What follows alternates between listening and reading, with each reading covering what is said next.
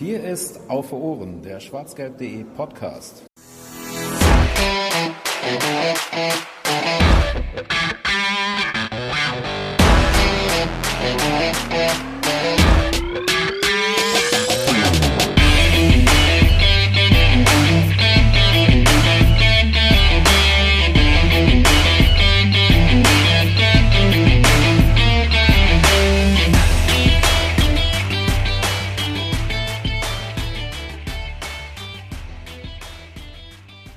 Herzlich willkommen zur 100 und, äh, nee, nicht, also zur 109. minus 5 Aufga äh, Ausgabe von Auf Ohren, dem schwarzgelb.de Podcast.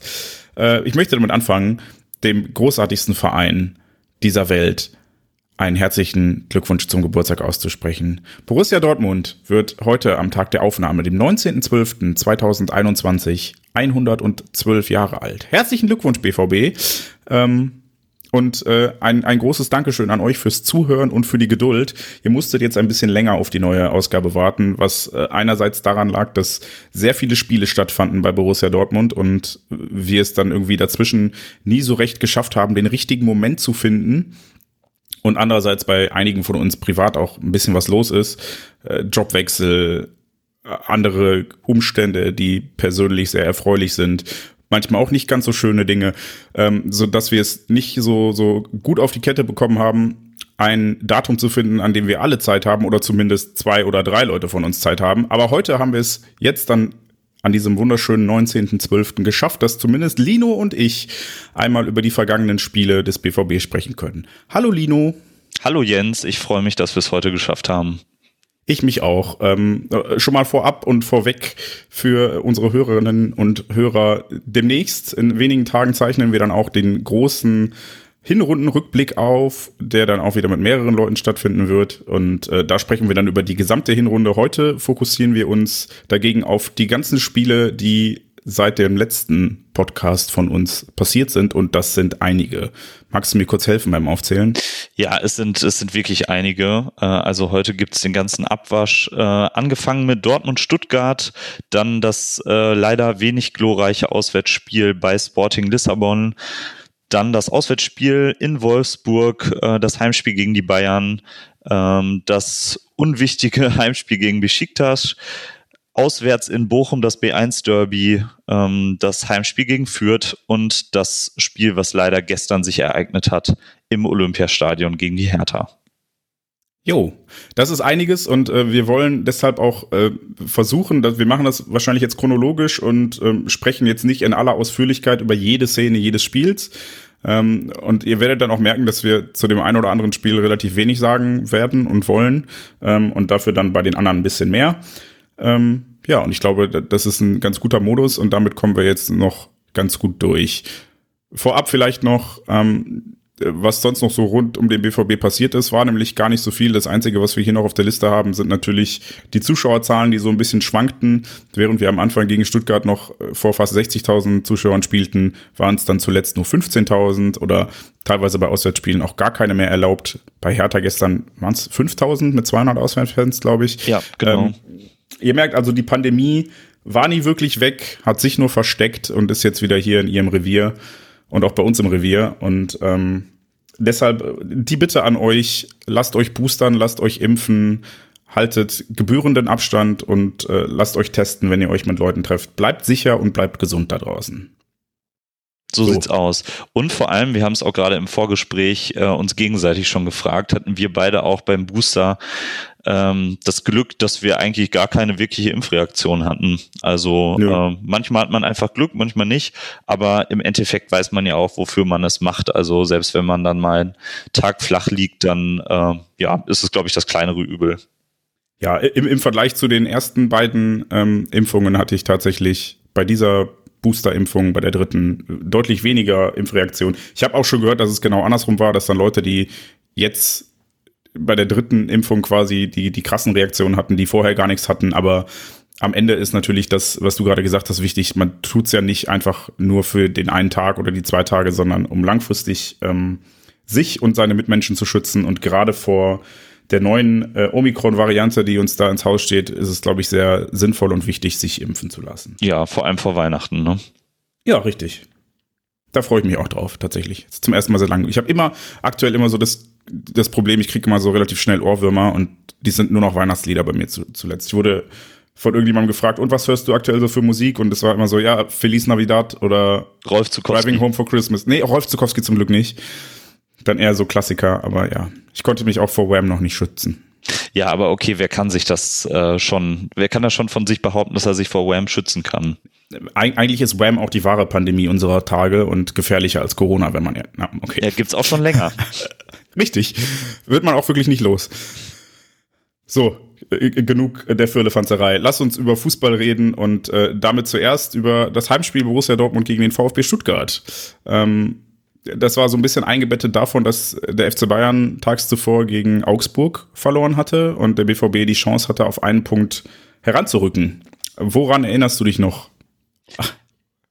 Also ähm, erstmal erinnere ich mich an dieses Gefühl, dass ich dachte, okay, wenn die Bayern jetzt äh, gepatzt haben, dann werden wir das ja wahrscheinlich auch machen. ähm, das, das war ja in den letzten Jahren wirklich regelmäßig so. Wenn äh, Bayern mal irgendwie hat federn lassen, dann haben wir irgendwie so ein grottiges 1 zu 1 dahingelegt. Aber äh, dafür war ja das Spiel äh, tatsächlich ganz gut. Also es war ziemlich knapp, aber eben auch, weil wir einen guten Gegner im Westfalenstadion hatten mit dem VfB Stuttgart, wo man vielleicht auch gar nicht so mitgerechnet hat. Also ähm, vielleicht dachte man vorher, es wird ein bisschen einfacher, aber ich finde, die haben ein gutes Auswärtsspiel gemacht. Ähm, und dann haben wir kurz vor Schluss mit einem wirklich richtig schönen Angriff noch das 2-1 gemacht. Ähm, aber ich erinnere mich vor allem daran, dass wir äh, uns nach dem 1 zu 1 der Stuttgarter nicht äh, irgendwie haben weichkochen lassen, sondern ganz ordentlich weitergespielt haben und äh, dann, wie ich finde, auch insgesamt verdient gewonnen haben. Wie sieht's denn bei dir aus? Ja, ich erinnere mich auch daran, dass der VfB ich, fand es nicht so überraschend, dass er stark war, aber äh, gut, äh, sind inzwischen auf dem 16. Platz. Nee, damals auf dem 16. Platz? Ja. Ja, genau. Ja.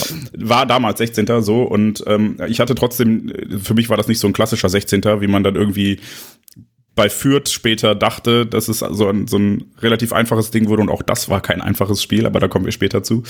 Ähm, ich fand, der VfB war halt gefühlt immer gefährlich, wenn sie nach vorne kamen. Sie kamen nicht viel nach vorne. Ähm, die, die Spielanteile waren relativ deutlich verteilt. Der BVB hatte 64 Prozent Ballbesitz am Ende des Spiels, der VfB nur 36. BVB hat mehr Zweikämpfe gewonnen, hatte die bessere Passquote, ähm, hat fast doppelt so viele Pässe gespielt, 300, äh, 594 zu 308. Aber ähm, die größeren Chancen eigentlich hatte gefühlt der VfB. Also ich, es gab in der ersten Halbzeit eine sehr, sehr gute Parade von Kobel. Ja, die habe ich auch schon ähm, drin gesehen.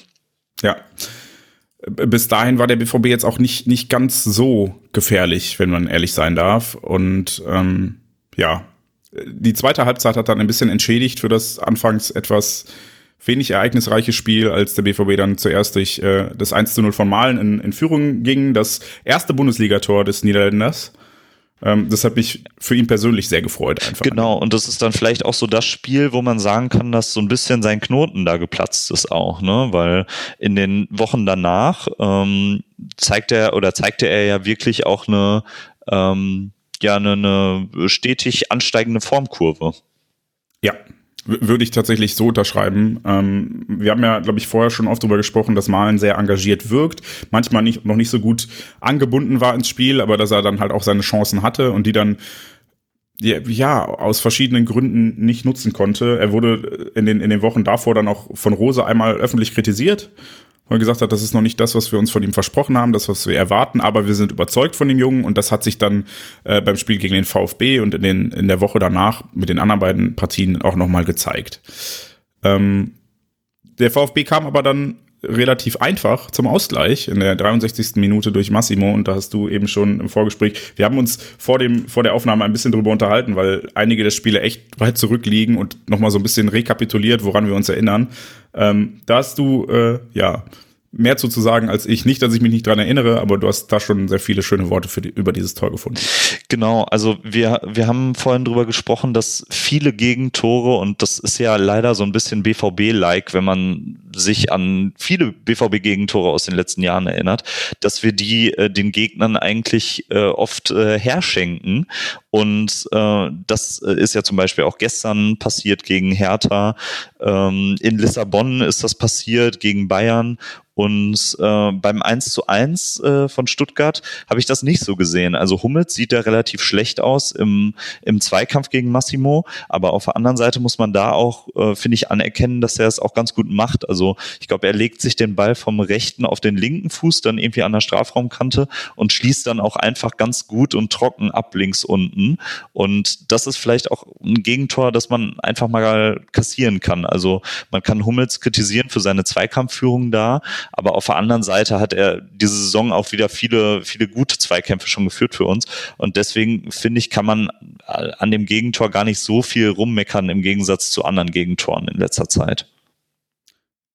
Ja, also ich, ich würde schon sagen, dass das Hummels Fehler ist. Er muss, glaube ich, meines Erachtens nach da die, die Innenseite zumachen weil Massimo schneidet halt von außen nach innen und eigentlich müsste Hummels halt gucken, die Seite muss zu sein, wenn der Gegenspieler außen vorbeiläuft, ist er immer ungefährlicher, als wenn er innen durchgehen kann und das wäre so der Punkt, den ich ihm da ankreiden würde, aber du sagst das schon ganz richtig.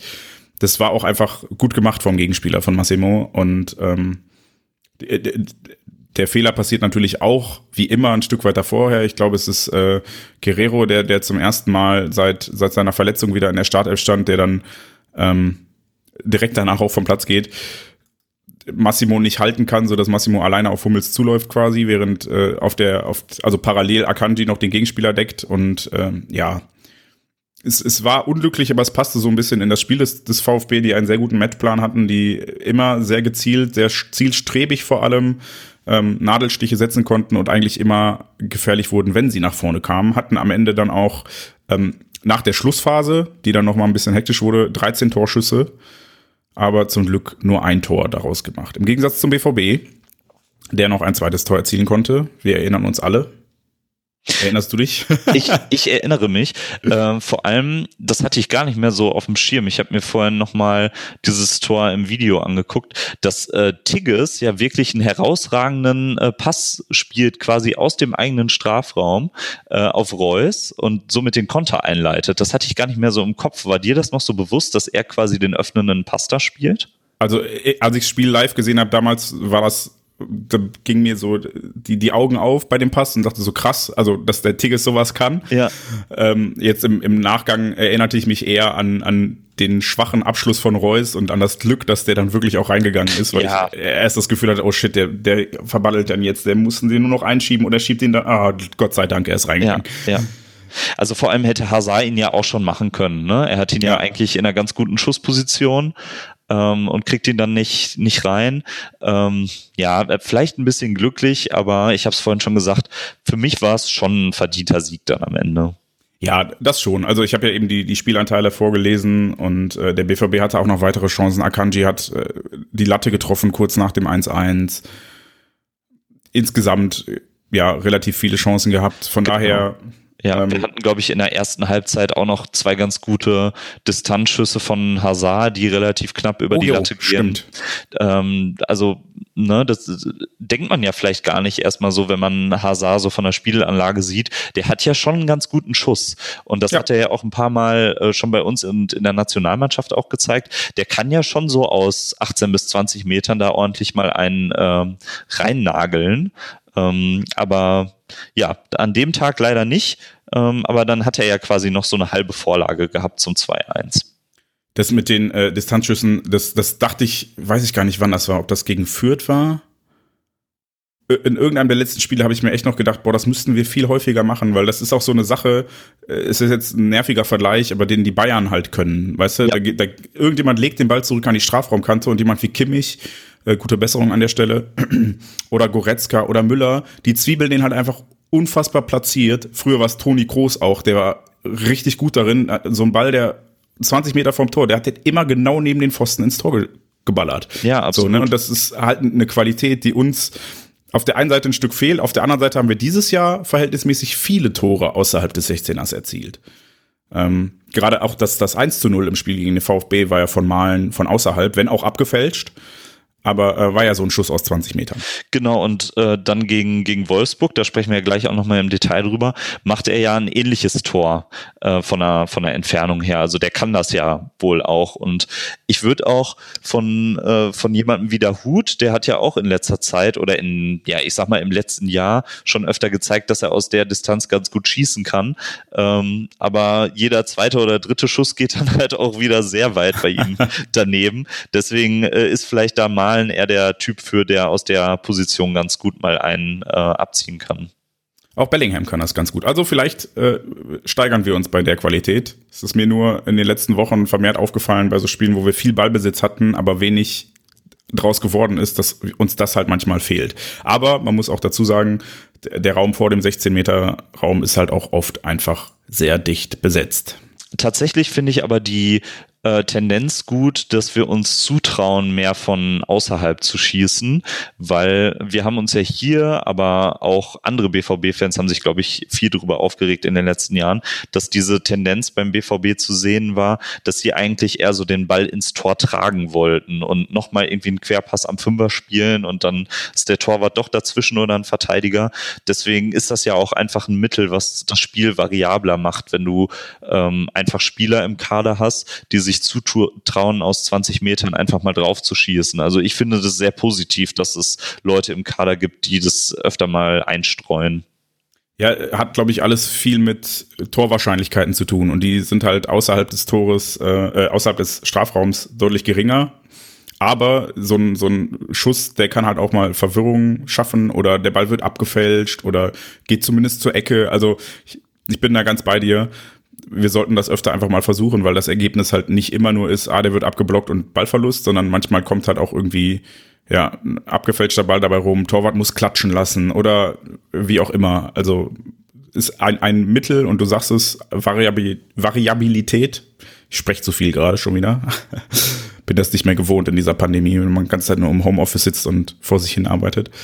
Ähm, dass uns, dass uns gut tut und ein bisschen erfrischender ist, als den Ball immer nur ins Tor tragen zu wollen. Auch wenn die, die Abschlusspositionen, in die uns zum Beispiel jemand wie Favre gerne bringen wollte, an sich dann ähm, wahrscheinlicher sind. Und das war ja gerade in der ersten Favre-Saison auch so, dass der BVB ähm, überraschend viele Tore erzielt hat, quasi, weil der eigentlich effizienter war, als die Torpositionen hergeben müssten. Und das ist halt der Nachteil, wenn man immer einfach nur blind drauf holzt aus 20 Metern. Ja, aber das ist ja auch das Gute, wir machen das ja jetzt nicht nur, ne? Unser Spiel hat nee, sich nee. ja jetzt dahingehend nicht komplett verändert. Apropos Spielveränderung. Das nehme ich doch zum Anlass, äh, mit dem VfB-Spiel abzuschließen. Das war, ähm, ich weiß nicht, wer es geschrieben hat in unser Dokument, aber das äh, war im Ergebnis nicht ruhmreich, aber wichtig, denn danach war der BVB bis auf einen Punkt an den FC Bayern ran. Was für eine Und, schöne Zeit. Ja, das war es schön vor vier Wochen. Oh ja. Naja, ähm, und war vor allem damals noch nicht aus der Champions League ausgeschieden. Und damit kommen wir zum nächsten Spiel, das Auswärtsspiel in Lissabon bei Sporting. Ähm, der BVB hätte, wenn ich mich recht entsinne, nicht mal gewinnen müssen, um den direkten Vergleich zu gewinnen, weil das Hinspiel mit 2 zu 1 gewin gewonnen wurde. Ähm, ein, ein 2 zu 1 hätte dann, also hätte man gegen Sporting mit 2 zu 1 verloren, hätte das auch dazu geführt, dass es dann über die Tordifferenz entschieden worden wäre. Und genau, wir haben so 1, 1 zu 0 haben wir gewonnen, das Hinspiel. Ach, stimmt, sogar nur 1 zu 0. Ah, genau, da hat Malen das einzige Tor geschossen. Entschuldige, ja, also ähm, hätte sogar nur ein 1 zu 0 gereicht, weil ab einem 2 zu 1 dann Sporting mehr geschossene Tore im direkten Vergleich hatte. Das heißt, nee, gar nicht. Nee, da geht es, glaube ich, auch über die, über die Auswärtstorregel. Also oh. äh, hätten, mhm. hätten wir äh, glaube ich. Am Ende noch, noch 3-2 gemacht? Genau, das wäre, glaube ich, wichtig gewesen in der Nachspielzeit, noch das 3-2 nachzulegen, weil dann wären wir nicht sicher raus gewesen. Ach, schade. Okay, da war ich mir nicht ganz sicher. Finde ich tatsächlich auch ein bisschen doof, den, den Modus da in der Champions League mit, dass dann in der einen Variante zählt der direkte Vergleich. Äh, naja, wir werden, glaube ich, aber auch aufgrund der Spiele gegen Ajax äh, dann, wenn es nicht der, also wenn wir den direkten Vergleich unentschieden gehabt hätten, wären wir wahrscheinlich trotzdem relativ schlecht dran gewesen, weil wir halt gegen Ajax so viele Gegentore kassiert haben. Ja, absolut. Ähm, von daher war das unsere einzige Chance und die haben wir ehrlicherweise ja relativ kläglich vergeben. Ähm, wenn man von den ersten 25 Minuten absieht, da war der BVB gut im Spiel, hatte das Spiel im Griff, ähm, ging es danach relativ steil und relativ stetig bergab. Oder woran erinnerst du dich? Ähm, ja, also ich, ich weiß noch, dass ich eigentlich vor dem 1 zu 0 ein ganz gutes Gefühl hatte. Also es war bis dahin ähm, okay, dass es 0 zu 0 stand. Und dann äh, war es ja quasi so eine, so eine Einladung da auf der, auf der linken Seite mit, mit Schulz, der da überhaupt nicht gut aussah. Und dann steht es halt auf einmal 0 zu 1 und du fragst dich so, äh, woran hat gelegen, ne? Und, woran es gelegen äh, hat fragt man sich hinterher immer. Und äh, dann ging es irgendwie so dahin. Und äh, dann geht es natürlich viel zu schnell, dass es dann irgendwie sechs Minuten vor der Pause waren es, glaube ich, dann, genau. dass dann das zweite Tor fällt und dann äh, guckst du natürlich ziemlich doof aus der, aus der Wäsche. Und dann ist es natürlich auch schwierig gegen, äh, gegen Sporting, die jetzt natürlich äh, bei, bei allem guten Willen keine Übermannschaft ist, aber dann irgendwie zu Hause äh, also aus deren Sicht zu Hause dann 2-0 aufzuholen, ist dann natürlich schwierig, vor allem weil äh, Hummels ja auch äh, gesperrt war und ähm, Hazard Corona erkrankt war. Also das war ja schon eine Zeit, wo wir ziemlich äh, gelitten haben äh, unter den Verletzten. Haaland war ja auch noch raus. Dann wurde es halt auch schwierig, aber wie gerade schon angesprochen, das war dann halt eben auch was, was äh, vermeidbar gewesen wäre, wenn man das, das erste Tor nicht so doof hergeschenkt hätte. Du sprachst die Verletzten gerade an, genau auch ähm, Rafael Guerrero hat, nachdem er gegen Stuttgart zum ersten Mal seit seiner Verletzung wieder gespielt hat, wieder gefehlt, dann genau. aufgrund einer Reaktion im Muskel, sodass die Aufstellung beim BVB dann auch schon ein bisschen durchgewürfelt war mit Nico Schulz, Pongrancic, Manuel Akanji, Thomas Meunier, Witzel, Bellingham. Im Mittelfeld klingt noch relativ normal, aber dann auch Reus, Renier, Malen, Brandt im Angriff ist jetzt nicht unbedingt das, was wir als Top-Mannschaft oder als, als beste Elf aufbieten würden, wenn wir die Chance hätten. Vor allem in so einem entscheidenden Spiel. Also das war ja jetzt äh, rückblickend gesehen schon ein krasses Schlüsselspiel diese Saison. Ja. Also das hätte unter anderen äh, Personalumständen auf jeden Fall deutlich anders ausgesehen bei den Spieldaten ist es so, dass der BVB auch hier dann letzten Endes wieder sehr viel Ballbesitz hatte, fast die gleichen Zahlen wie beim VfB, also fast eins zu eins die gleichen Zahlen. Wieder 394 gespielte, äh, 594 gespielte Pässe zu 321 in dem Fall. 65 zu 35 Prozent Ballbesitz, mehr Zweikämpfe gewonnen und so weiter und so weiter. Aber am Ende gab es nur einen Treffer und der war von Daniel Mahlen, sein zweiter Treffer im zweiten Spiel seiner Zeit, allerdings auch erst in der dritten Minute der Nachspielzeit so dass der BVB 3 zu 1 gegen Sporting verloren hat. Ähm, ja. Ich meine mich noch daran zu erinnern, dass wir äh, quasi keine Schüsse aufs Tor richtig äh, fabrizieren konnten.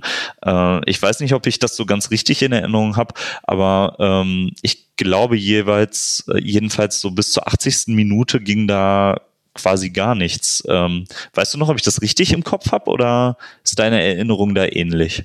Meine Erinnerung ist relativ dünn, was dieses Spiel betrifft. Ich glaube, an dem Abend war ich einfach recht bedient und wollte das auch relativ schnell vergessen, weil es keine großartige Leistung war. Ähm, aber ich meine mich ähnlich zu erinnern, dass das Aufbäumen einfach viel zu spät kam, vor genau. allem, weil es dann äh, ja das, das dritte Tor für Sporting nach einem, einem Foul-Elfmeter gefallen ist, quasi. Ähm, also pariert, beziehungsweise verschossener Foul-Elfmeter, der dann reingegangen ist äh, im Nachschuss. Ähm, ja, von daher war das einfach zu wenig. So, also allen Umständen zum Trotz, ne, auch wenn man sagt, da, da hat sportlich was gefehlt oder spielerisch an, an, am Personal hat was gefehlt, muss dann da doch mehr kommen. Ja, was natürlich noch so eine Schlüsselszene war, war die äh, rote Karte für Emre Can, mhm. Die zu einem Zeitpunkt gekommen ist. Ich muss noch mal kurz nachgucken. Ich glaube 70. oder so. 74. Ja, vier, ja. 74. Genau. Ähm, ja, okay, da war vielleicht die Messe schon so ein bisschen gelesen, aber immerhin äh, stand es da ja noch, noch nur 2 zu 0. Äh, Ähm, wenn man da in der Phase vielleicht den Anschlusstreffer gemacht hätte, wäre vielleicht sogar noch was drin gewesen. Aber ich weiß nicht, wie es dir ging, aber spätestens nach der roten Karte hatte ich es dann auch äh, endgültig abgehakt. Es war vor allem so eine rote Karte, also da gab es ja auch so ein bisschen das Problem, dass es überhaupt keine äh, aufklärenden Fernsehbilder gab. So, ne? Also Jan war da irgendwie in einem Zweikampf verwickelt und hat vielleicht ausgeschlagen, vielleicht nicht und ist er ihm dann unten auf den Fuß gelatscht. Ich, ich, ich weiß gar nicht, wofür es dann letzten Endes die rote Karte gab. So und das hat mich dann noch mehr genervt, weil ich dann irgendwann in dieser Szene oder in dieser Zeit einfach nur in dem Bereich war, ey, was war denn jetzt der Grund? Also ich verstehe es nicht. Er wurde doch gefault. So, ja, ja, ich habe gerade auch nochmal in, in einen Live-Ticker reingeguckt. Da steht auch drin, äh, Chan schlägt anscheinend seinen Gegenspieler. ähm, aber äh, selbst äh, der, der Autor oder die Autorin dieses Tickers ist sich da auch nicht ganz sicher, äh, weswegen es jetzt wirklich diese Karte gegeben hat. Ja, es gibt hier äh, ein Bild beim, beim Kicker-Ticker, da steht er halt unten rechts mit dem Fuß auf dem Fuß des Gegners, äh, wo ich jetzt auch nicht weiß. Also es sieht in dem Foto ähm, sehr rabiat aus, aber in Echtzeit passiert das halt auch schon mal versehentlich, dass man irgendwie. Ja. Also dafür also, gibt's ja keine rote Karte, wenn er einfach auf dem Fuß vom Gegner steht. Ne? Also da muss ja irgendeine, irgendeine Schlagbewegung ähm, äh, zu sehen sein, dass, dass der dann wirklich die rote Karte bekommt.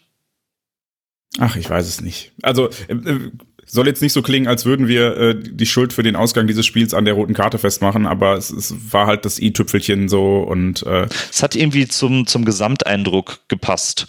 Ja. Und es war irgendwie so ein so ein Spiel, wo man wirklich dachte, boah, heute läuft's einfach nicht. Also ja. ähm, vielleicht jetzt auch im, im Vergleich zu diesem Spiel gegen, gegen Wolfsburg, wo wir ja auch super früh äh, dieses Gegentor bekommen haben in der zweiten Minute und wo man dann ja auch hätte denken können, oh Mann, äh, das wird ein, ein Kack-Spieltag für uns, ähm, hat man da irgendwie, finde ich, direkt den Eindruck gehabt, okay, wir spielen hier mutig weiter und es gelingt uns auch in ganz guter Abschlussposition zu kommen. Und das hatte ich ähm, ja während des ganzen Spiels in Lissabon überhaupt nicht. Also ich hatte die ganze Zeit ein sehr, sehr schlechtes Gefühl, also vor allem dann nach dem 0 zu 1.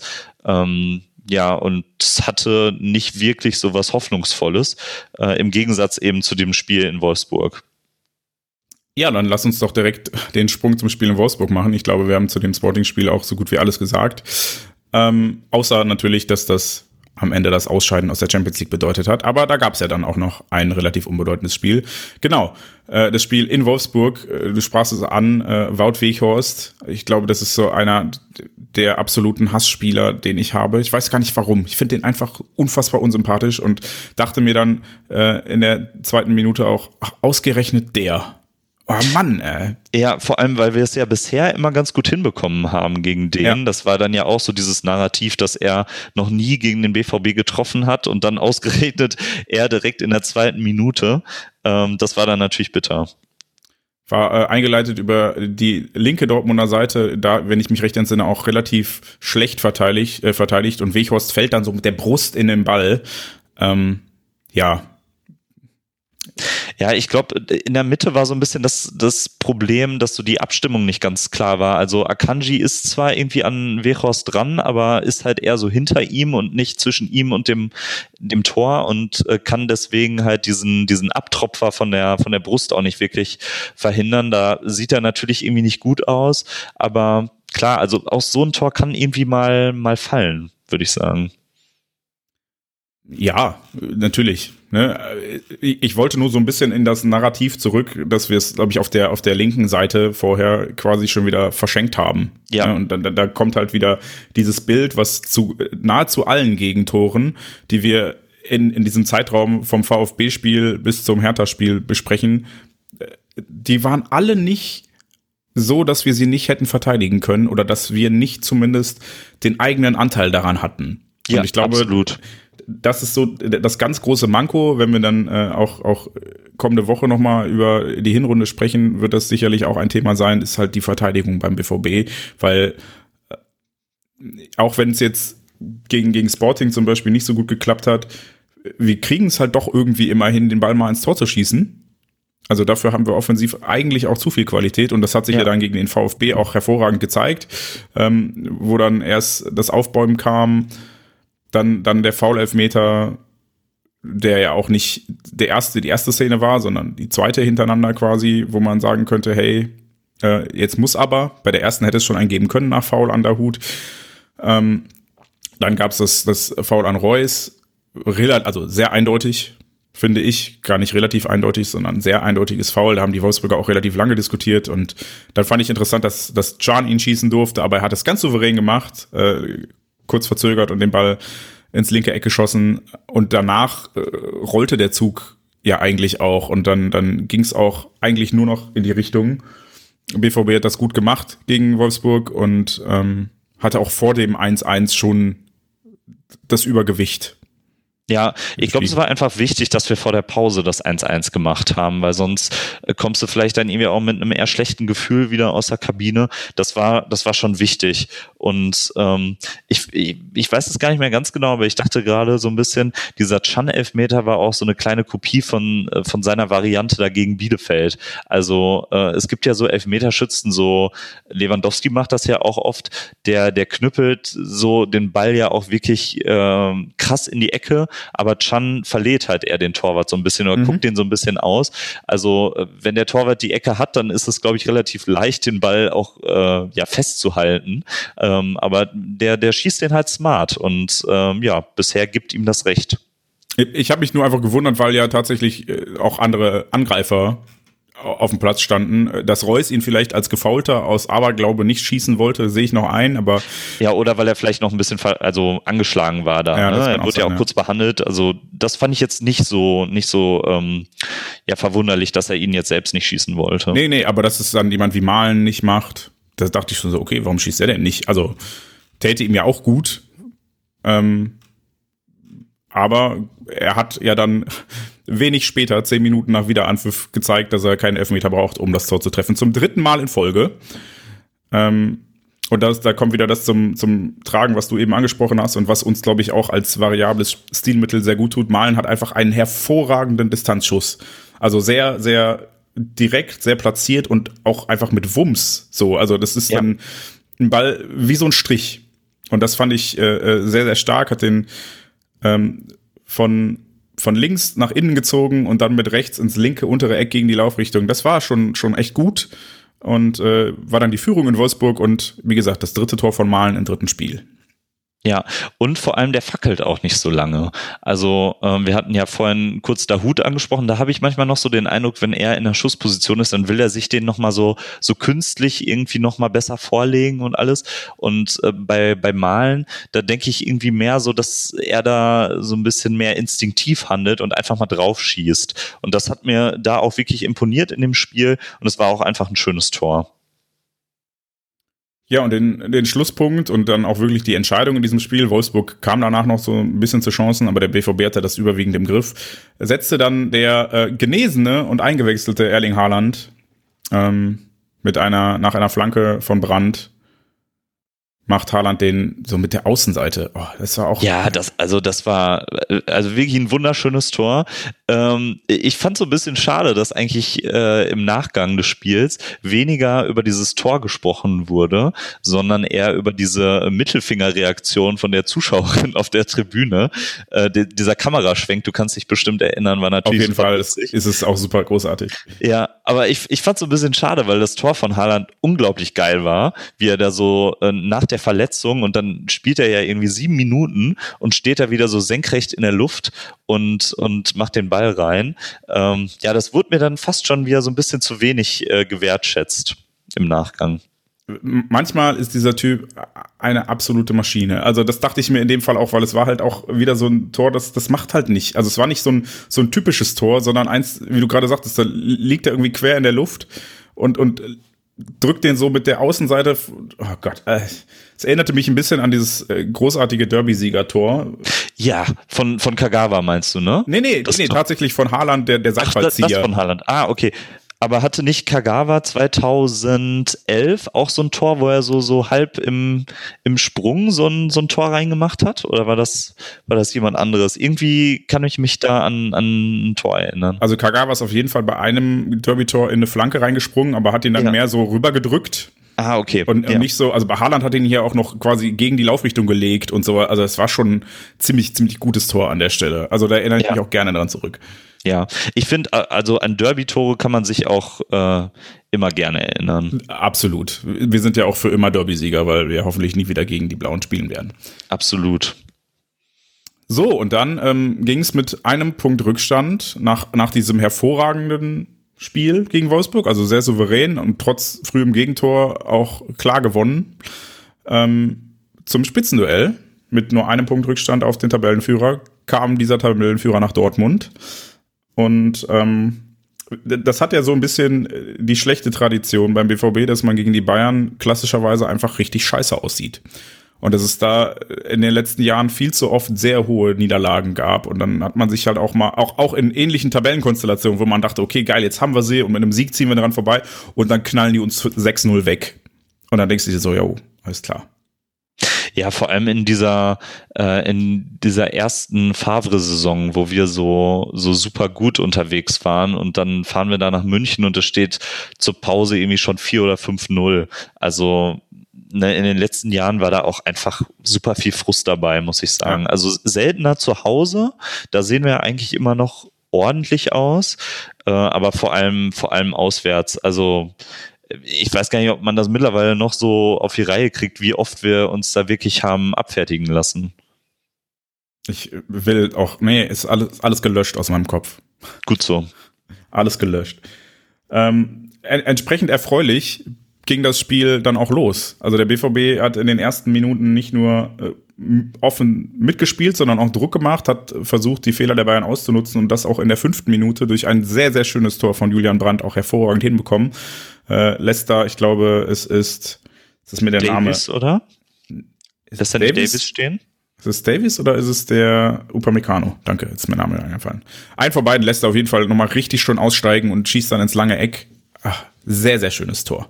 Ja, und das ist eigentlich genauso die Situation, die für Julian Brandt, wie man ihn ähm, ja eigentlich so so kennt oder kennengelernt hat als Fußballer, glaube ich, gemacht ist. So eine äh, so ein kleines Dribbling ähm, und dann irgendwie, dass er den den Gegenspieler ins Leere laufen lässt und dann auch wirklich ein schönes Tor macht. Also das ist, glaube ich, auch so, ein, so eine Situation, wofür wir ihn auch verpflichtet haben. Und deswegen freut mich das total für ihn, dass er das diese Saison natürlich nicht in jedem Spiel, aber viel öfter zeigen kann. Also ähm, wir werden ja auch noch über, äh, über die ganze Hinrunde sprechen und so einen Rückblick machen. Jens hat das schon angekündigt, aber ich weiß nicht, wie es dir geht, Jens. Ich sehe da eine super gute Tendenz bei Julian Brandt. Ja, wollte ich gerade sagen. Grundsätzlich ist, ist Brandt, äh, habe ich, glaube ich, gestern während des Spiels auch getwittert, hat einfach eine super Form und zeigt viel häufiger diese, diese äh, Glanzstücke im positiven Sinne, ähm, dass er halt zeigt, warum er den Unterschied machen kann. Und genau so ein Tor war das. Also da auf engstem Raum den Gegenspieler aussteigen und dann souverän abschließen, richtig, richtig gut. Und ähm, wir haben vor dem Spiel, habe ich mit, mit Konstantin Eckner und Stefan Busko noch einen kleinen Twitter-Space gemacht. Also einfach mal so, so eine halbe Stunde Instant-Podcast quasi, nur dass man sich den nicht später anhören kann, sondern nur live zuhören konnte, um darüber zu sprechen. Und auch da haben wir alle drei davon geschwärmt, was für eine tragende Rolle Julian Brandt aktuell spielt. Und äh, wie wichtig er ist, gerade für die Offensive des BVB. Und das konnte er bei diesem Tor hervorragend unter Beweis stellen. Und da fühlten wir uns, glaube ich, alle drei nur fünf Minuten, nachdem wir aufgehört haben, miteinander zu sprechen, wieder sehr bestätigt. Ja, also es ist, es ist einfach irgendwie schön anzusehen mittlerweile. Also ich weiß noch, dass ich mich letzte Saison eigentlich in jedem Spiel drüber aufgeregt habe, was er, was er für eine, für eine Zweikampf, äh, an den Tag legt. Ähm, aber selbst das ist in diesem, in dieser Saison irgendwie besser geworden. Also natürlich wird Julian Brandt in seiner Fußballerkarriere kein Zweikampfmonster mehr, aber ich finde, dass er oft einfach auch ein besseres Stellungsspiel hat. Also vielleicht hat Rose irgendwas anderes mit ihm gemacht, keine Ahnung, aber es ist auf jeden Fall schön zu sehen, dass er besser im BVB-System funktioniert. Ist mir, glaube ich, gestern auch nochmal sehr bewusst aufgefallen, dass dann auch an der Seitenlinie jemand steht. Ich weiß nicht, ob es Marco Rose ist oder, oder einer der Co-Trainer und ihm auch wirklich äh, aktiv zuruft, komm Jule, hinterher, beißen jetzt, beißen jetzt, äh, dranbleiben. Ne? Und er rennt dann auch wirklich und er zieht dann auch mit und geht mit zurück. Wege, die er früher vielleicht nicht in der Form gemacht hätte und bleibt nah am Gegenspieler. Also ja. das ist auf jeden Fall eine Verbesserung und was ich halt finde, er hat früher entweder dann die falsche Entscheidung getroffen oder war in der Ausführung bei Offensivaktionen so schlampig, dass er halt einen kleinen Steilpass über sechs, sieben Meter nicht einen Mann gebracht hat, weil er den halt in den Rücken gespielt hat oder so. Und auch das ist einfach deutlich besser geworden. Er ist da präziser, selbstbewusster, trifft häufiger die richtige Entscheidung und das tut uns offensiv sehr gut. Ja, letzte Saison hat er mich oft äh, an Götze in seiner sehr schlechten BVB-Phase erinnert. Du meinst pomadig, nur bei Social Media aktiv und äh, was? nee, das nicht unbedingt. Aber oft so um dieses Klein-Klein bemüht, aber da halt sehr unerfolgreich. Ja. Äh, da musste ich letzte Saison oft dran denken, aber äh, diese Saison fast gar nicht mehr. Ja, leider ähm, hat Brandt bis auf gestern, da kommen wir gleich noch zu. Seine, ja, das seine, wir vielleicht so ein bisschen ausklammern jetzt in der Bewertung. Seine defensiven Fehler hat er überwiegend abgestellt, äh, andere dafür leider nicht. Und äh, so hat die Führung gegen die Bayern dann leider auch nur wenige Minuten gehalten, weil Mats Hummels beim Versuch, einen langen Pass zu schlagen, leider her hervorragend von Müller abgefangen wurde, der dann, äh, dann auch noch den Sprint gewinnt, den Ball hat, verzögert und äh, den heranrauschenden Lewandowski bedient, der sehr, sehr trocken und platziert ins kurze Eck abschließt, sodass es nach 09 Minuten schon wieder 1-1 stand und ja, die, die ganze Hoffnung und diese hervorragende, druckvolle Anfangsphase auch erstmal irgendwie so ein bisschen erstickt wurde. Ja, und das, das, war super schade, weil das, was man gegen Bayern ja auch irgendwie braucht, ist, dass man direkt gut ins Spiel kommt, ne? dass die jetzt nicht merken, heute ist wieder so ein lockeres Ding, was wir hier irgendwie wieder mit nach Hause nach München nehmen, sondern wir haben es ja eigentlich genau richtig gemacht. Ne? Wir haben von Anfang an gedrückt, wir haben äh, mit einer super Aktion das Tor gemacht und uns dann irgendwie um den eigenen Lohn gebracht, was super schade ist, weil Hummels hat so, so einen Pass auch gegen einen ähm, Gegenspieler, der auf ihn zukommt, wahrscheinlich schon 80.000 Mal in seinem Leben gespielt. Und natürlich äh, hat er nicht immer so einen guten Gegenspieler wie Müller, aber ja, irgendwie da einfach Pech gehabt, nicht ganz konzentriert gewesen und äh, dann spielen sie es natürlich auch gut. Hummel sieht dann irgendwie schlecht aus und wenn dann Lewandowski ankommt und aus so einer Position dann den Ball kriegt, dann macht er ihn natürlich auch rein. Ja, die Bayern hatten dann nochmal äh, eine bessere Phase, was, was, also haben, haben viel mehr Druck gemacht, dann haben sie uns auch zu Fehlern gezwungen. Ich erinnere mich an, an einen richtig dummen Fehlpass von Can zum Beispiel. Ähm, gutes Kurzpassspiel von den Bayern, viel Druck, ähm, aber hat, hat auf der anderen Seite dann so ein bisschen dazu geführt, dass der BVB Konterchancen hatte. Eine Haaland-Chance. Ja, nach einer halben Stunde hatte er ja. eine richtig, richtig dicke Chance. Ähm, ja, also es war ein relativ offenes Spiel, spektakulär auf jeden Fall. Ähm, aber, das muss man auch sagen, es, es, wurde dann im Nachgang natürlich von den, von den sendenden Medienanstalten immer viel gesagt, so, oh, das war doch ein Topspiel, wie wir uns das wünschen. Andererseits haben viele Beobachter auch gesagt, okay, vor, vor fünf, sechs Jahren hatte dieses Spiel, war ähnlich spektakulär, aber taktisch auf einem viel höheren Niveau. Denn man muss auch sagen, das hat schon überwiegend von Fehlern gelebt. Und ja, Absolut. Also die Chancen des BVB waren ganz oft Sachen, wo man gedacht hat, oh, der, der spielt ein Bayern-Spieler 30 Meter vorm eigenen Tor einen Fehlpass. Und denkst so, oh krass, das hätte es früher nicht gegeben. Ja, also liegt vielleicht auch so ein bisschen, so ein bisschen dran, dass wir äh, die da vielleicht auch mal ganz gut unter Druck gesetzt haben, vielleicht auch an, an fehlender Tagesform, keine Ahnung. Aber ich, ich würde dir schon zustimmen, dass das äh, nicht jetzt so unbedingt war, dass beide Mannschaften taktisch so krass gut eingestellt waren oder das auch an den Tag gelegt haben, sondern dass es eher wirklich von den Fehlern gelebt hat. Ja, und genauso war es dann ein, ein Fehler oder ein Missgeschick, äh, zum, zum, zur zwischenzeitlichen Führung für die Bayern, als ähm, kurz vor der Pause ein, eine Flanke irgendwie schlecht geklärt wurde. Guerrero wollte sie, glaube ich, rausschießen, hat aber irgendwie einen Mitspieler angeschossen, sodass der Ball äh, ja auf den Fuß von, von Koman fiel und der ihn dann relativ kompromisslos einfach ins Tor geballert hat. Ähm, Ich glaube, Reus hat auch noch abgefälscht oder sowas. Naja. Ja, also ein ganz, ganz komisches Tor. Also Guerrero schießt äh, Hummels an und dann äh, liegt der Ball quasi vor den, vor den Füßen von Coman und der schießt dann halt irgendwie drauf. Und ich glaube, irgendwer steht dann sogar noch auf der äh, auf der Linie und springt hoch, aber Ach, kommt Guerrero irgendwie mehr wieder, ich, ja, ja. ja, also wirklich maximal doof. Ja, ein, ein Spiel, also am, äh, zur Halbzeit wahrscheinlich verdiente Führung für die Bayern, weil sie zwischendurch eine, eine deutlich aktivere Phase hatten, aber auch äh, irgendwie so vom Gefühl her, das, was wir jetzt schon mehrfach angesprochen haben, hätte nicht sein müssen und die Tore waren eigentlich geschenkt. Ja. Und eigentlich äh, bin ich auch mit dem Gefühl in die Pause gegangen, so, okay, das war's jetzt auch schon wieder. Das ist jetzt gelaufen. Äh, glücklicherweise gibt's da so einen verrückten Norweger beim BVB und ähm, der hat mir dieses Gefühl relativ schnell genommen. In der 47. Minute stand es plötzlich schon wieder 2-2. Ähm, ja, Flanke von Meunier, die Upamecano irgendwie richtig komisch versucht mit der, ich weiß nicht, was er gemacht hat. Er versucht die anzunehmen, versucht zu klären, keine Ahnung, eigentlich flutscht der Ball nur so an ihm entlang. Ähm, ja, Bellingham legt ab auf Haaland und was Haaland mit dem Ball am Fuß kann, das wissen wir alle. Der fackelt nicht. Ja, der fackelt. Ja, aus dem Stand dann irgendwie mit einer richtig geilen Flugbahn an den Innenpfosten geht er, glaube ich, noch. Ja. Also einfach, einfach ein fantastisches Tor. Ja. Das zweite in Serie äh, von dem Typen und auch, ja. Also, so sehr er mich manchmal oder so sehr mich manchmal nervt, dass er so im Fokus steht und dass es auch aktuell bei den begrenzten Kapazitäten und ohne Ultras im Stadion äh, fast nur noch Haaland, also Erling Haaland Wechselgesänge gibt. Sportlich ist er halt auch einfach so ein Spieler sieht man in Dortmund wahrscheinlich nicht häufig. Ja, und er macht halt unser Spiel auf, von Grund auf auch irgendwie anders. Also ähm, ist halt schon schade gewesen, dass er gegen, gegen Sporting nicht fit war. Und Ne, also offensiv gibt er einem halt einfach so viel auch an, an zusätzlichen Optionen und auch viel mehr Unberechenbarkeit. Jetzt kann er auf einmal auch noch Kopfbälle reinmachen.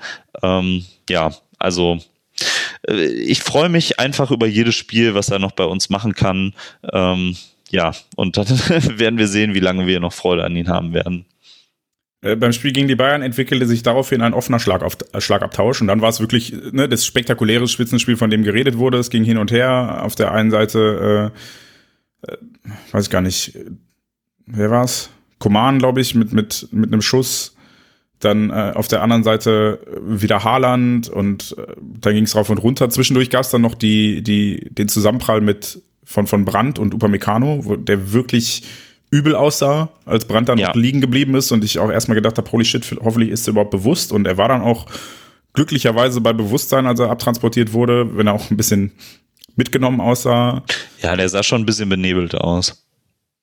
Ähm, dann gab es kurz vorher, habe ich fast vergessen, gab es noch eine entscheidende Szene, über die wir dann gleich auch noch mal ein bisschen ausführlicher sprechen müssen in einem anderen Kontext. Und zwar ähm, ist Reus im 16er im Zweikampf mit Hernandez ich wollt, wollte gerade sagen, zu Fall gekommen, aber das trifft's nicht ganz. Er wurde zu Fall gebracht, sage ich mal. Ähm, da gab es einen Kontakt mit dem nicht mehr ganz angelegten Arm im Rücken und unten am Fuß. Aber Schiedsrichter Zweier hat, wie er nach dem Spiel sagte, die Szene klar gesehen und entschieden, dass das kein Foulspiel war, weil der Kontakt im Rücken ne, war ja, hat ein bisschen geschoben. In Realtempo fand ich, das war mehr als nur geschoben und dann ging der Arm auch relativ deutlich raus. Meines Erachtens hätte man dafür durchaus Elfmeter geben können, aber Zweier hat sich anders entschieden.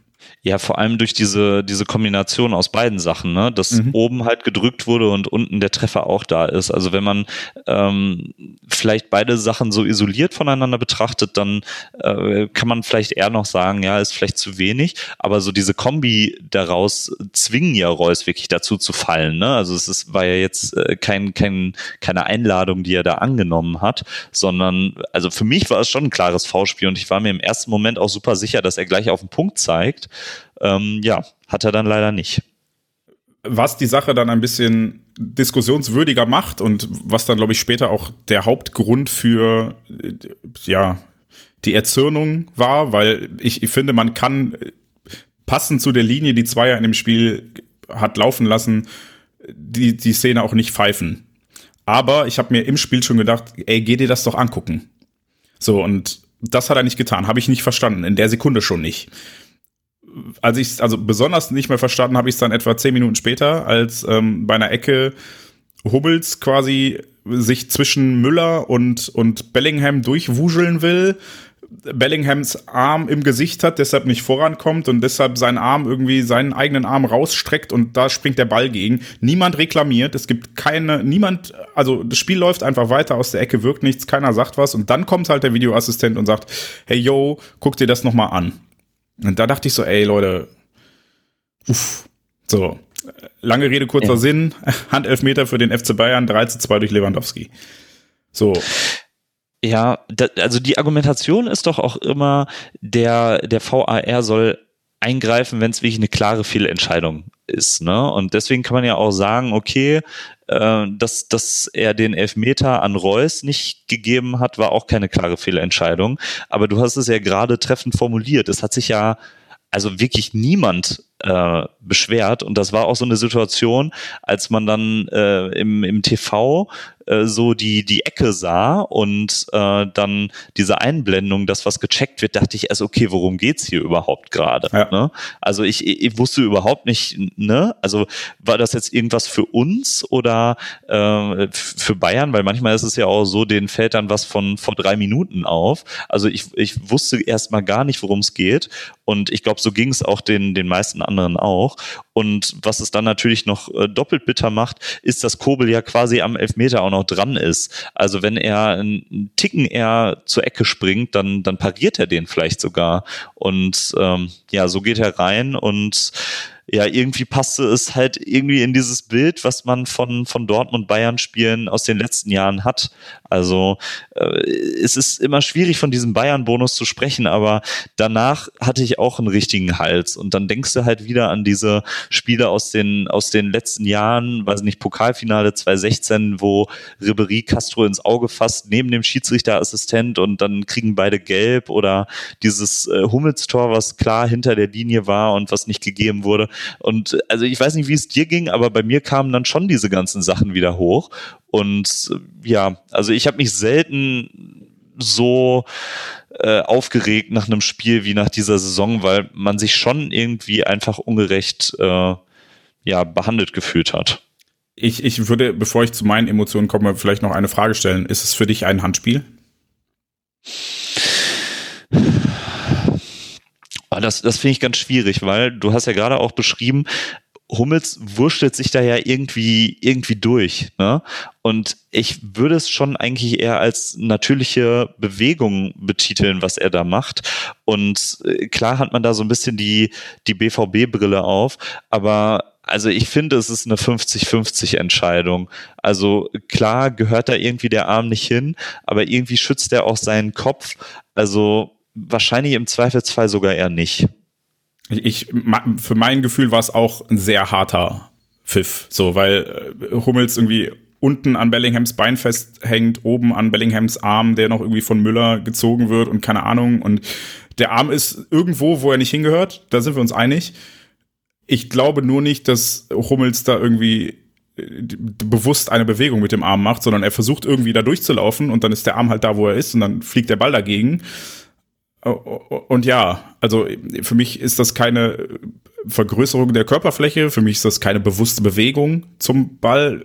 Ich fand, das war schwierig, so unter allen Gesichtspunkten. Wenn man nur sieht, der Arm ist oben, der Arm ist aus, äh, also nicht, nicht am Körper, dann kann man klar sagen, ja, so ist es halt elf Meter, aber ja wenn man sich die gesamten Bewegungen, die dazu führen, ansieht, dann denke ich mir so, oh, das ist schon haarig, ihm da jetzt irgendwie Abseits unter, äh, Absicht unterstellen zu wollen.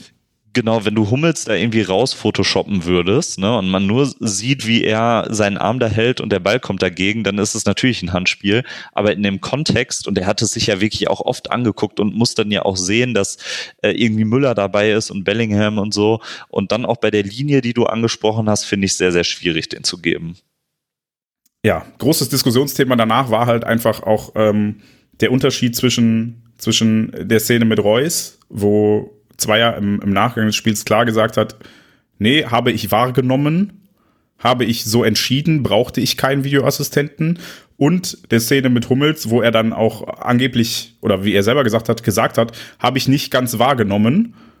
Ähm, müsste ich mir noch mal angucken. Und äh, da bin ich jetzt tatsächlich überfragt oder überfragt ist das falsche Wort. Ich bin einfach vollends verwirrt, was die Eingriffsschwelle für den Videoassistenten ist.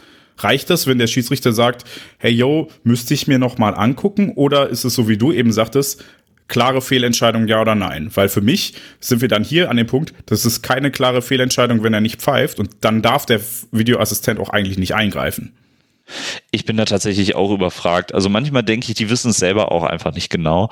Also ich weiß nicht, wie, wie strikt das festgelegt ist, aber ähm, ich glaube, das ist auch so eine Hauptkritik am Videoassistent, dass es halt oft super willkürlich einfach wirkt. Und so war es eben an dem Tag auch. Und ich glaube, das hat auch zu viel Aufregung geführt, dass man so dachte, das war jetzt so nach deren Gusto, dass äh, sich das angeguckt wurde und bei dem anderen anscheinend nicht gesagt wurde, hier komm, guck dir das doch nochmal an. Das könnte vielleicht was gewesen sein, äh, weil so hätte man es ja auch sehen können.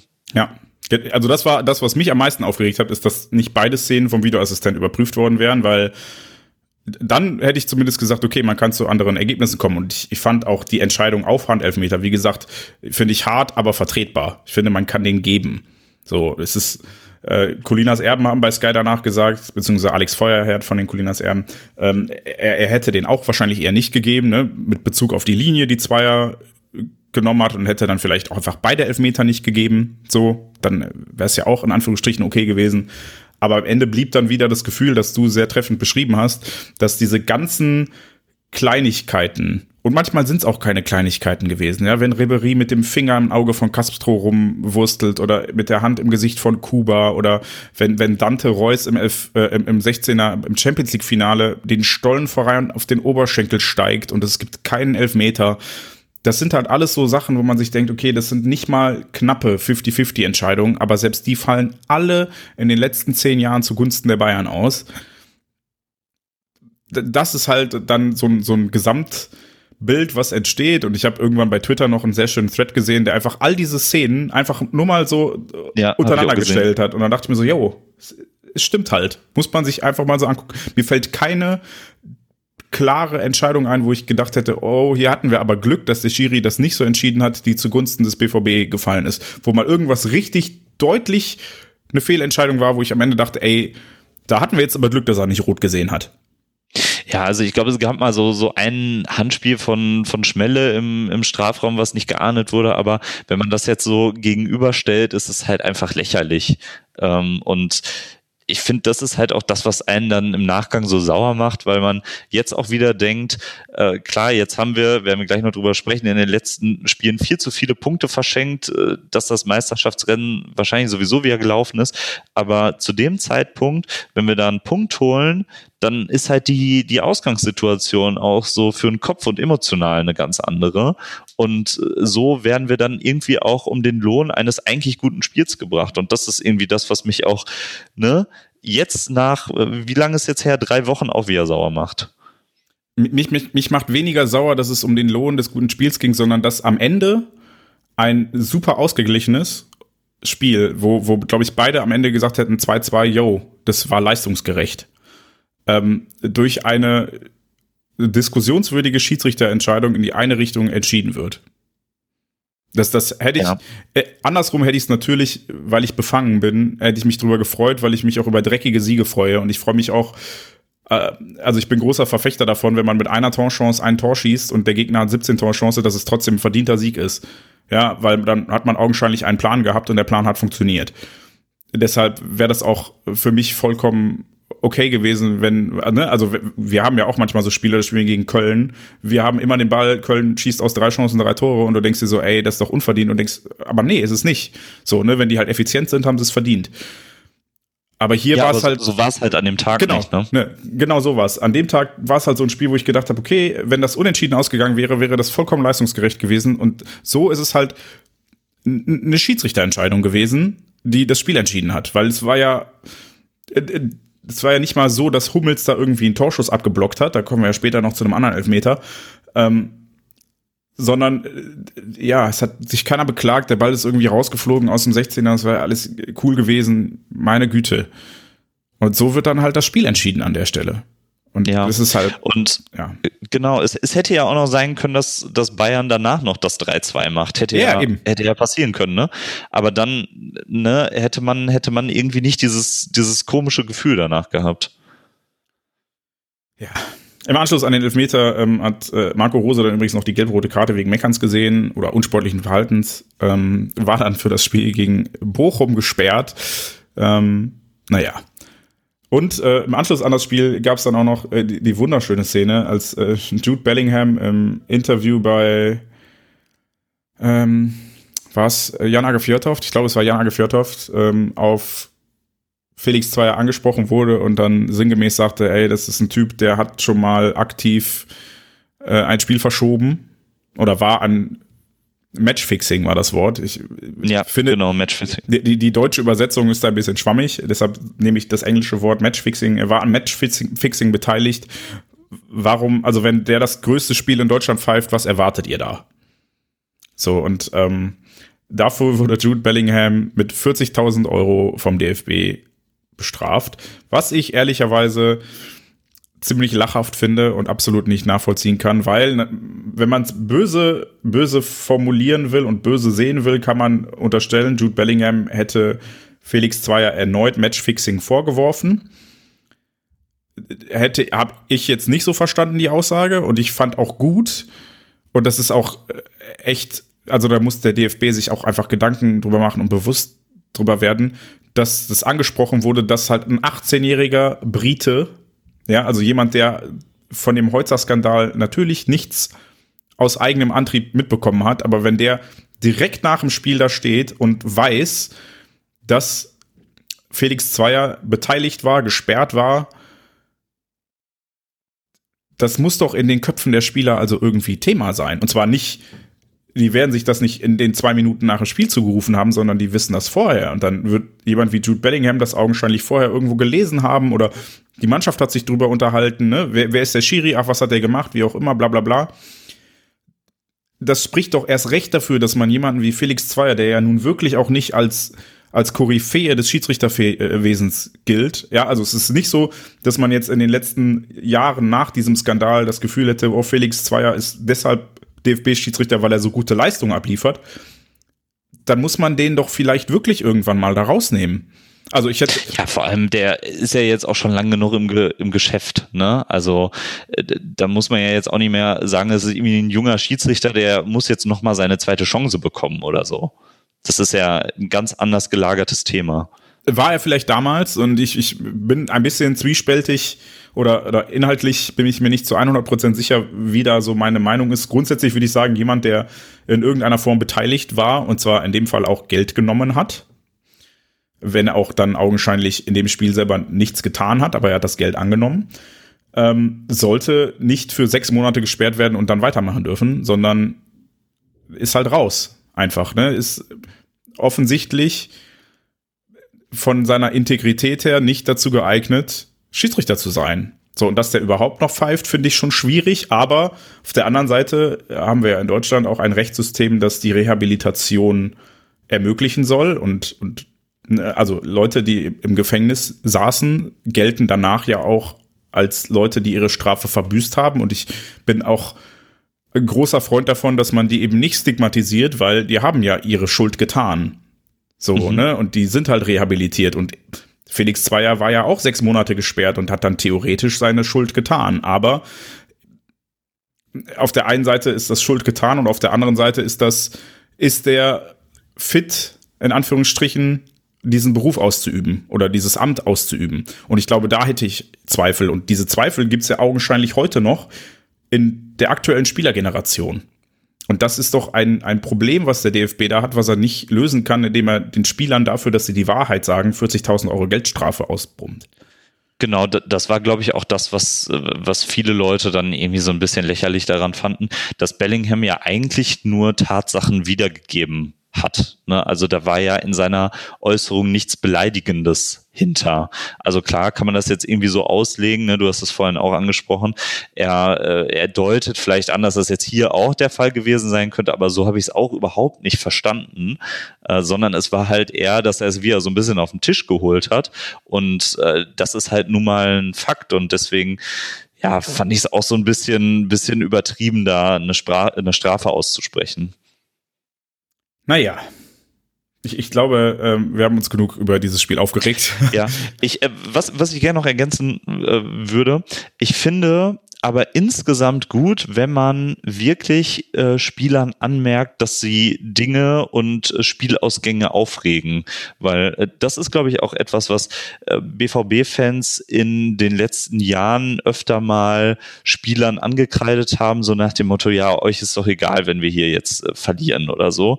Aber da hat man doch auch wirklich gemerkt, denen geht das richtig auf den Sack, dass, dass sie da verloren haben und äh, fühlten sich auch ungerecht behandelt. Und das macht auch was mit denen. Und das äh, fand ich in dem Moment äh, irgendwie ganz schön zu sehen, dass, äh, dass das wirklich dann auch äh, gearbeitet hat in den einzelnen Personen. Was ich tatsächlich auch schön fand, ist, dass das so ein bisschen, ähm, ich glaube, das hat zusammengeschweißt, oder zumindest war das mein Eindruck in dem Moment, weil alle auch egal, ob es Bellingham, Haaland oder wie auch immer, die haben ja alle in die gleiche Kerbe schon in Interviews geschlagen, aber auch danach gab es dann keinen Sebastian Kehl, der gesagt hat, oh, da muss Jude sich aber entschuldigen und zurücknehmen, sondern äh, sei es Zorg, sei es Watzke, alle haben die Spieler unterstützt, haben gesagt, nee, nee, wir sehen das genauso, das ist kritisch, da müssen wir drüber reden, das kann so nicht sein. Und ähm, das fand ich gut und wichtig, ne? Das halt so ein bisschen, das hat so ein bisschen Einigkeit und Einheit gebracht. Zumindest in dem, was man denkt und wie man zueinander steht. Das fand ich auch äh, ergänzend zu dem, was du sagtest, ne, dass sie sich drüber aufregen, weil ich glaube, jemand wie, wie Erling Haaland regt sich immer auf, wenn der BVB nicht gewinnt und das freut mich auch. Das ist eine positive Charaktereigenschaft, dieser Ehrgeiz. Ähm, da fand ich gut, dass durch die Bank, egal in welcher Etage der Verantwortlichkeit, alle gesagt haben, jo, hier, das ist halt scheiße gelaufen, so von zwei Jahren, ne? muss man auch einfach mal ansprechen dürfen. Ja, also ich glaube, irgendwie können wir das Spiel jetzt nach der ganzen Aufregung hinter uns lassen. Auf der anderen Seite ist es ja schon so, dass man so dieses Gefühl hat, ja, es kann gut sein, wenn wir das nächste Spiel gegen Bayern haben, dann läuft es irgendwie genauso. Also diese, dieses Gefühl bleibt doch irgendwie. Ist es nicht bei dir auch so, dass man so denkt, es kann super gut sein, dass wir da wieder äh, strittige Entscheidungen gegen uns bekommen? Naja, eine Sache kann zumindest nicht mehr kommen, dass Felix Zweier strittige Entscheidungen ähm, gegen uns fällt, denn so wie man danach gehört hat, wird der in den nächsten Jahren erstmal nicht mehr bei BVB-Spielen eingesetzt werden. Und immerhin. Ich habe auch schon die, die gehässigen Tweets gehört, von wegen, das war 40.000 Euro wert. von daher, ähm, ja, ich, ich, ja, ich bin gespannt, ob es irgendwann ein Umdenken gibt oder ob es irgendwann diesen Bayern-Bonus, den dem man auf der einen Seite wird er herbeigeredet, weil er natürlich auch zum Beispiel daraus resultiert, dass der FC Bayern äh, in der Regel die ballführende Mannschaft ist, in der Regel die angreifende Mannschaft und deshalb häufiger in Situationen kommt, in denen er Elfmeter bekommen kann oder Freistöße kriegen kann oder wie auch immer.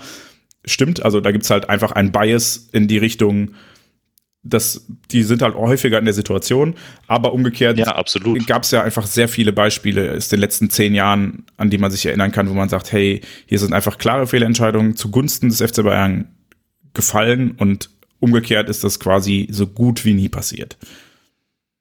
Aber gut, äh, genug drüber aufgeregt. Reden wir über ein deutlich weniger wichtiges, aber dafür zumindest beim Ergebnis ähm, erfreulicheres Ergeb äh, äh Spiel, nicht Ergebnis. Ähm, Borussia Dortmund gegen Besiktas, äh, Heimspiel in der Champions League, letzter Gruppenspieltag. 5 zu 0. Tore durch Malen, Reus, Reus, Haaland und Haaland. Was fällt dir dazu noch ein? Also äh, erstmal war ich, ich glaube, ähnlich wie du, sehr überrascht, als ich die Aufstellung gesehen habe. Also ich hatte mit sowas gerechnet wie äh, Hits, auf jeden Fall Pongracic, äh, Renier, Tigges, Knauf, äh, also ne, Leute, die einfach sonst nicht so viel Spielzeit bekommen, dass die hundertprozentig von Anfang an spielen. Äh, dem war dann nicht der Fall. Also es wurde gar nicht so viel äh, rotiert, sondern dann eher im, im Laufe des Spiels. Und ähm, ja, vorher hatte ich so ein bisschen die Befürchtung, dass wir es dann herschenken, Besiktas war an dem Abend, finde ich, ein unglaublich schwacher Gegner. Also äh, das, das Hinspiel war ja vom, vom Ergebnis knapp, aber da waren wir ja auch schon die deutlich bessere Mannschaft. Aber da hätten wir, glaube ich, äh, auch gut und gerne noch ein paar Tore mehr machen können. Ähm, ich fand es ein unglaublich lockeres Spiel. Also ich habe selten, glaube ich, so entspannt Fußball geguckt. Äh, natürlich ging es nicht mehr um viel, aber ich finde, wir haben es ordentlich gemacht, Besiktas nicht. Ähm, und ähm, dann haben wir, ich finde, schon wie so ein bisschen in so einem Testspielcharakter 5-0 gewonnen. Ähm, ich fand dafür, dass es jetzt das Champions League-Spiel nach dem Ausscheiden war, war irgendwie so die die Atmosphäre ja so ganz locker, aber irgendwie auch so ein bisschen gelöst, finde ich. Und insgesamt war es ein, ein solider Abschluss von, von der Vorrunde, die dann natürlich irgendwie unter einem schlechten Stern stand mit dem Ausscheiden. Ähm, aber irgendwie so, so ein Spiel, was man jetzt auch äh, im, im Nachgang nicht so viel Beachtung schenken muss. Äh, oder siehst du das anders? Nö, eigentlich nicht. Ich äh, wollte nur noch erwähnen, der, der lange Zeit verletzte Dan Axel Sagadou hat sein Comeback gefeiert in diesem Spiel, durfte sogar von Beginn an ran. Ähm, ja, Manuel Akanji fehlt seitdem verletzt, hat sich, glaube ich, im, vor dem Spiel verletzt und musste dann auch kurzzeitig operiert, also nicht kurzzeitig, sondern kurzfristig operiert werden.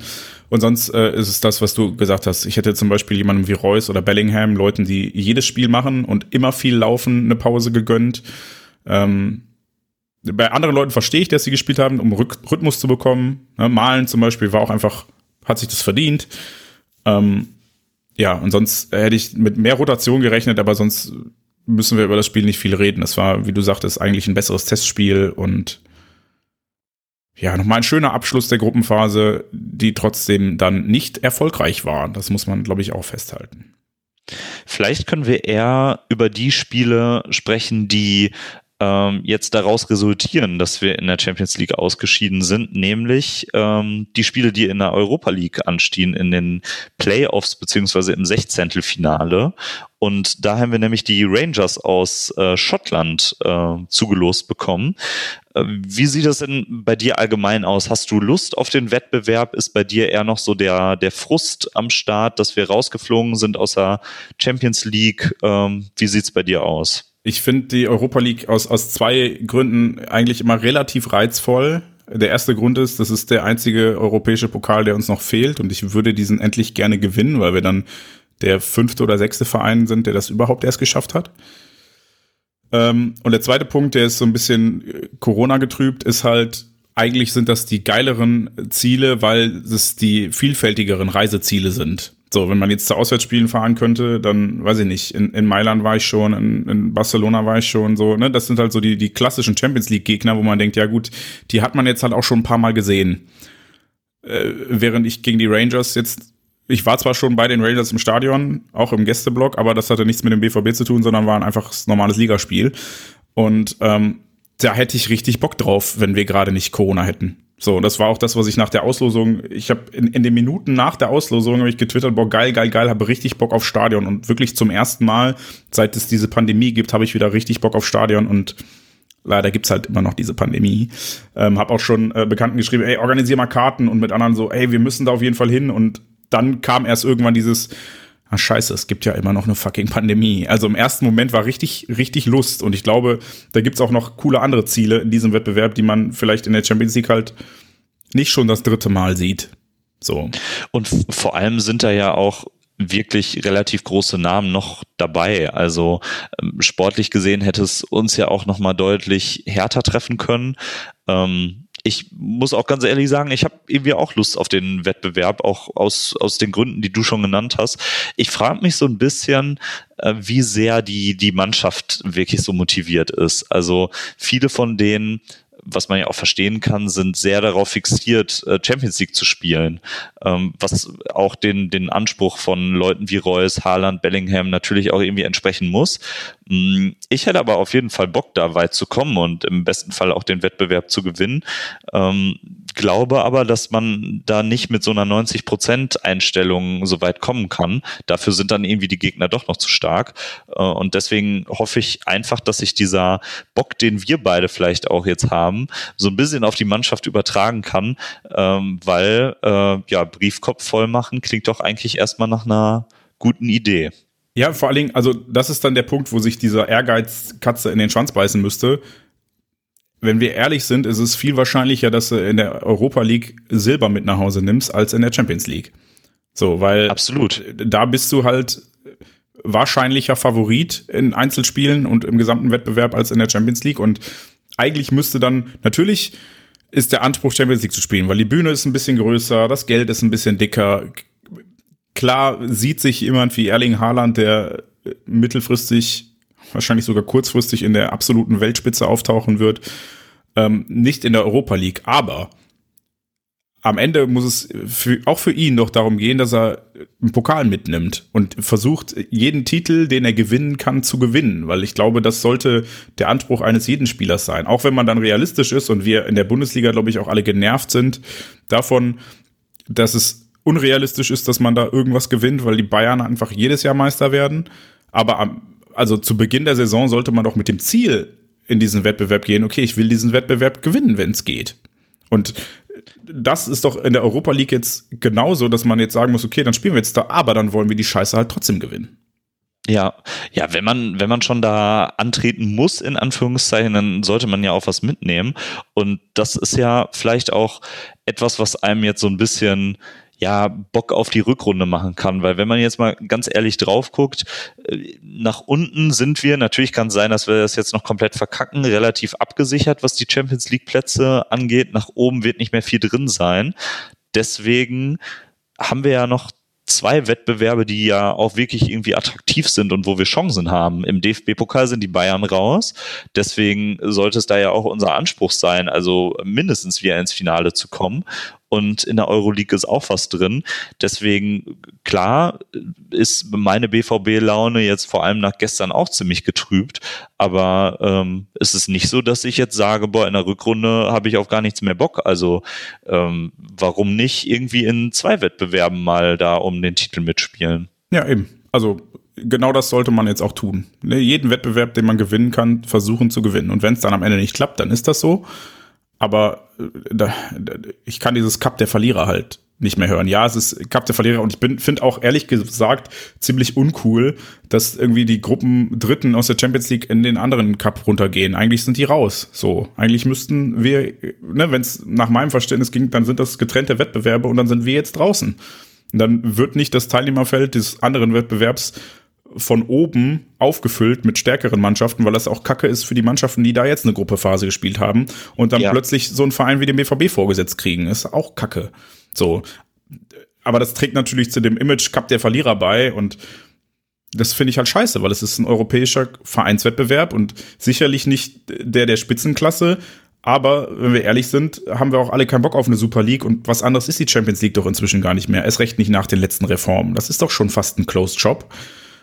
Und das finden wir alle kacke. Von daher finde ich die Europa League viel reizvoller, weil da viel mehr Fluktuation ist, viel häufiger andere Clubs mitspielen und viel häufiger auch kleinere Clubs weit kommen. Ja, und man muss ja auch mal sagen, so ein, so ein Europapokalfinale, auch wenn es dann nur Euroleague ist, also es ist so einfach geil, wenn man da mitspielt. Und vor ein paar Jahren hat doch äh, Chelsea, glaube ich, auch äh, nach dem Aus in einer, in einer Vorrunde dann gewonnen. Und die haben sich einen Ast abgefreut da. Also ich habe da schon Bock drauf, das zu gewinnen. Ich auch. Ich auch. Weißt du, worauf ich auch Bock hatte zu gewinnen? Bochum. Genau. Hervorragende Überleitung. Ähm, ja, äh, wenn man jetzt so rückblickend auf dieses Spiel guckt, gerade mit, mit Fürth und Hertha, hätte man das nicht gedacht. Aber es war vielleicht das Beste der drei Spiele, was der BVB gemacht hat, oder? Ja, leider. Also es ist, es ist echt einfach bitter, weil wenn du diese drei Spiele auf dem Papier dir anguckst, dann musst du da ja also mindestens sieben Punkte raus, rausziehen. Ne? Und ähm, klar hat irgendwie Bochum das an dem, an dem Tag auch vielleicht dann ja, mit einem sehr guten Torhüter auch ganz gut gemacht. Ähm, aber wie du schon sagtest, war es eigentlich von uns auch noch ein ordentliches Spiel. Wir hatten richtig viele Chancen und wenn wir das einfach ein bisschen besser ausspielen, dann gewinnen wir das Ding auch. Und dann äh, würden wir jetzt vielleicht auch noch ein bisschen anders über die letzten Wochen sprechen, aber das war dann vielleicht auch schon so ein kleiner Knacks. Einmal kurz ein paar Zahlen zu dem Spiel. Am Ende äh, 20 zu 5 Torschüsse für den BVB, 580 zu 280 gespielte Pässe, also mehr als das Doppelte. Wahnsinn. Ähm, Passquote 83 zu 69 Prozent, 68 Prozent Ballbesitz für den BVB. Zweikampfquote, quasi die eine Statistik, die der BVB nicht gewonnen hat. Da war Bochum dann erfolgreich und das vielleicht für die letzten paar Meter vor dem Tor besonders entscheidend. 15 zu 0 Ecken. Also, das ist eigentlich so ein Spiel, das musse gewinnen. Aber auf der anderen Seite, ähm, liebe Grüße an alle, die diesen Running Gag inzwischen nicht mehr hören können. Aber Jürgen Klopp hat mal gesagt, ähm, es ist ihm viel wichtiger, dass man in die Szenen oder in die Situationen kommt, dass man eine Tor, Tor erzielen kann, als am Ende das Tor zu erzielen. Oder er bewertet ein gutes Spiel eher daran, wie viele Torchancen seine Mannschaft rausgespielt hat, als wie viele Tore sie am Ende erzielt hat. Und dahingehend war es ja ein ordentliches Spiel, dass man am Ende zu dumm war, dass man am Ende am Torwart gescheitert ist oder wie auch immer. Ja, okay, aber man hat bis dahin zumindest alles versucht und alles gegeben. Und deshalb im Vergleich zu den letzten Spielen, die wir dann noch hatten, ja, eigentlich noch das beste Spiel, wenn auch nur ein Punkt dabei raus gesprungen ist, was natürlich für Bochum ein riesiger Erfolg war, weil Bochum ähm, das mehr als Derby sieht als wir, glaube ich. Du hast es eben B1 Derby genannt, da musste ich schon ein bisschen lachen, weil ähm, es gab, gab zu früheren Zeiten, als noch Bochum und die Blauen in der Bundesliga spielten, ganz oft irgendwie äh, Spruchbänder beim Spiel gegen Bochum, wie Derby war schon oder sowas. ja. ne? Also ähm, eigentlich äh, sehen wir das hier in Dortmund nicht als echtes Derby, aber ähm, ja. Ja, man, man nimmt, was man kriegt, so. Ne? Oh Gott, sind wir schon so weit gesunken? Ja, ja, aber ne, wie du sagst, wir wissen ja nicht, wann die Blauen irgendwann mal wieder Hoffentlich nach nie. oben kommen. Also das ist ja jetzt in der gestern haben sie ja, glaube ich, 1-1 gespielt gegen den HSV und äh, klar sind sie da irgendwie oben mit bei, aber also vielleicht klappt es ja auch einfach nicht mit dem Wiederaufstieg. Kann ja auch gut sein.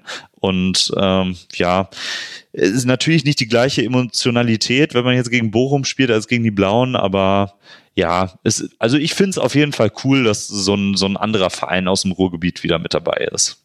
Das freut mich auch und ich bin auch eigentlich immer gerne im Bochumer Gästeblock, ähm, weil es ist ein geiles kleines Schmuckkästchen, da ist immer laut, es stinkt überall ekelhaft nach Pisse. Es ist einfach ein richtig geiles Fußballstadion. So, ne? Keine Laufbahn, nichts. Es ist klein, eng. Es geht um nichts anderes. Es, ach, ich mag das Ruhrstadion. Aber ja, es ist halt auch irgendwie nur Bochum. Ich bin tatsächlich mal in, in Bochum auf den Rasen gelaufen. Ich hoffe, dass ich jetzt dafür im Nachhinein nicht mehr belangt werden kann. Wenn du ich glaube, ich war ver so verschweigst, dass es bei einem Spiel war, sondern einfach nur in eine, unter der Woche als, weiß ich nicht, Stadionführung, dann wirst du bestimmt nicht belangt. Naja, also ich, ich glaube, ich war so zehn oder elf und ich war mit meiner Familie in Bochum im Planetarium. Und dann bin ich äh, im, im Nachhinein mit meinem Onkel da so ein bisschen rumgelaufen. Er ist auch großer Fußballfan. Und ähm, irgendwie war das Stadion auf. Und er meinte, ja komm, wir gehen da mal rein. Und da war keine, keine Security am, am Start, also wirklich komplett surreal.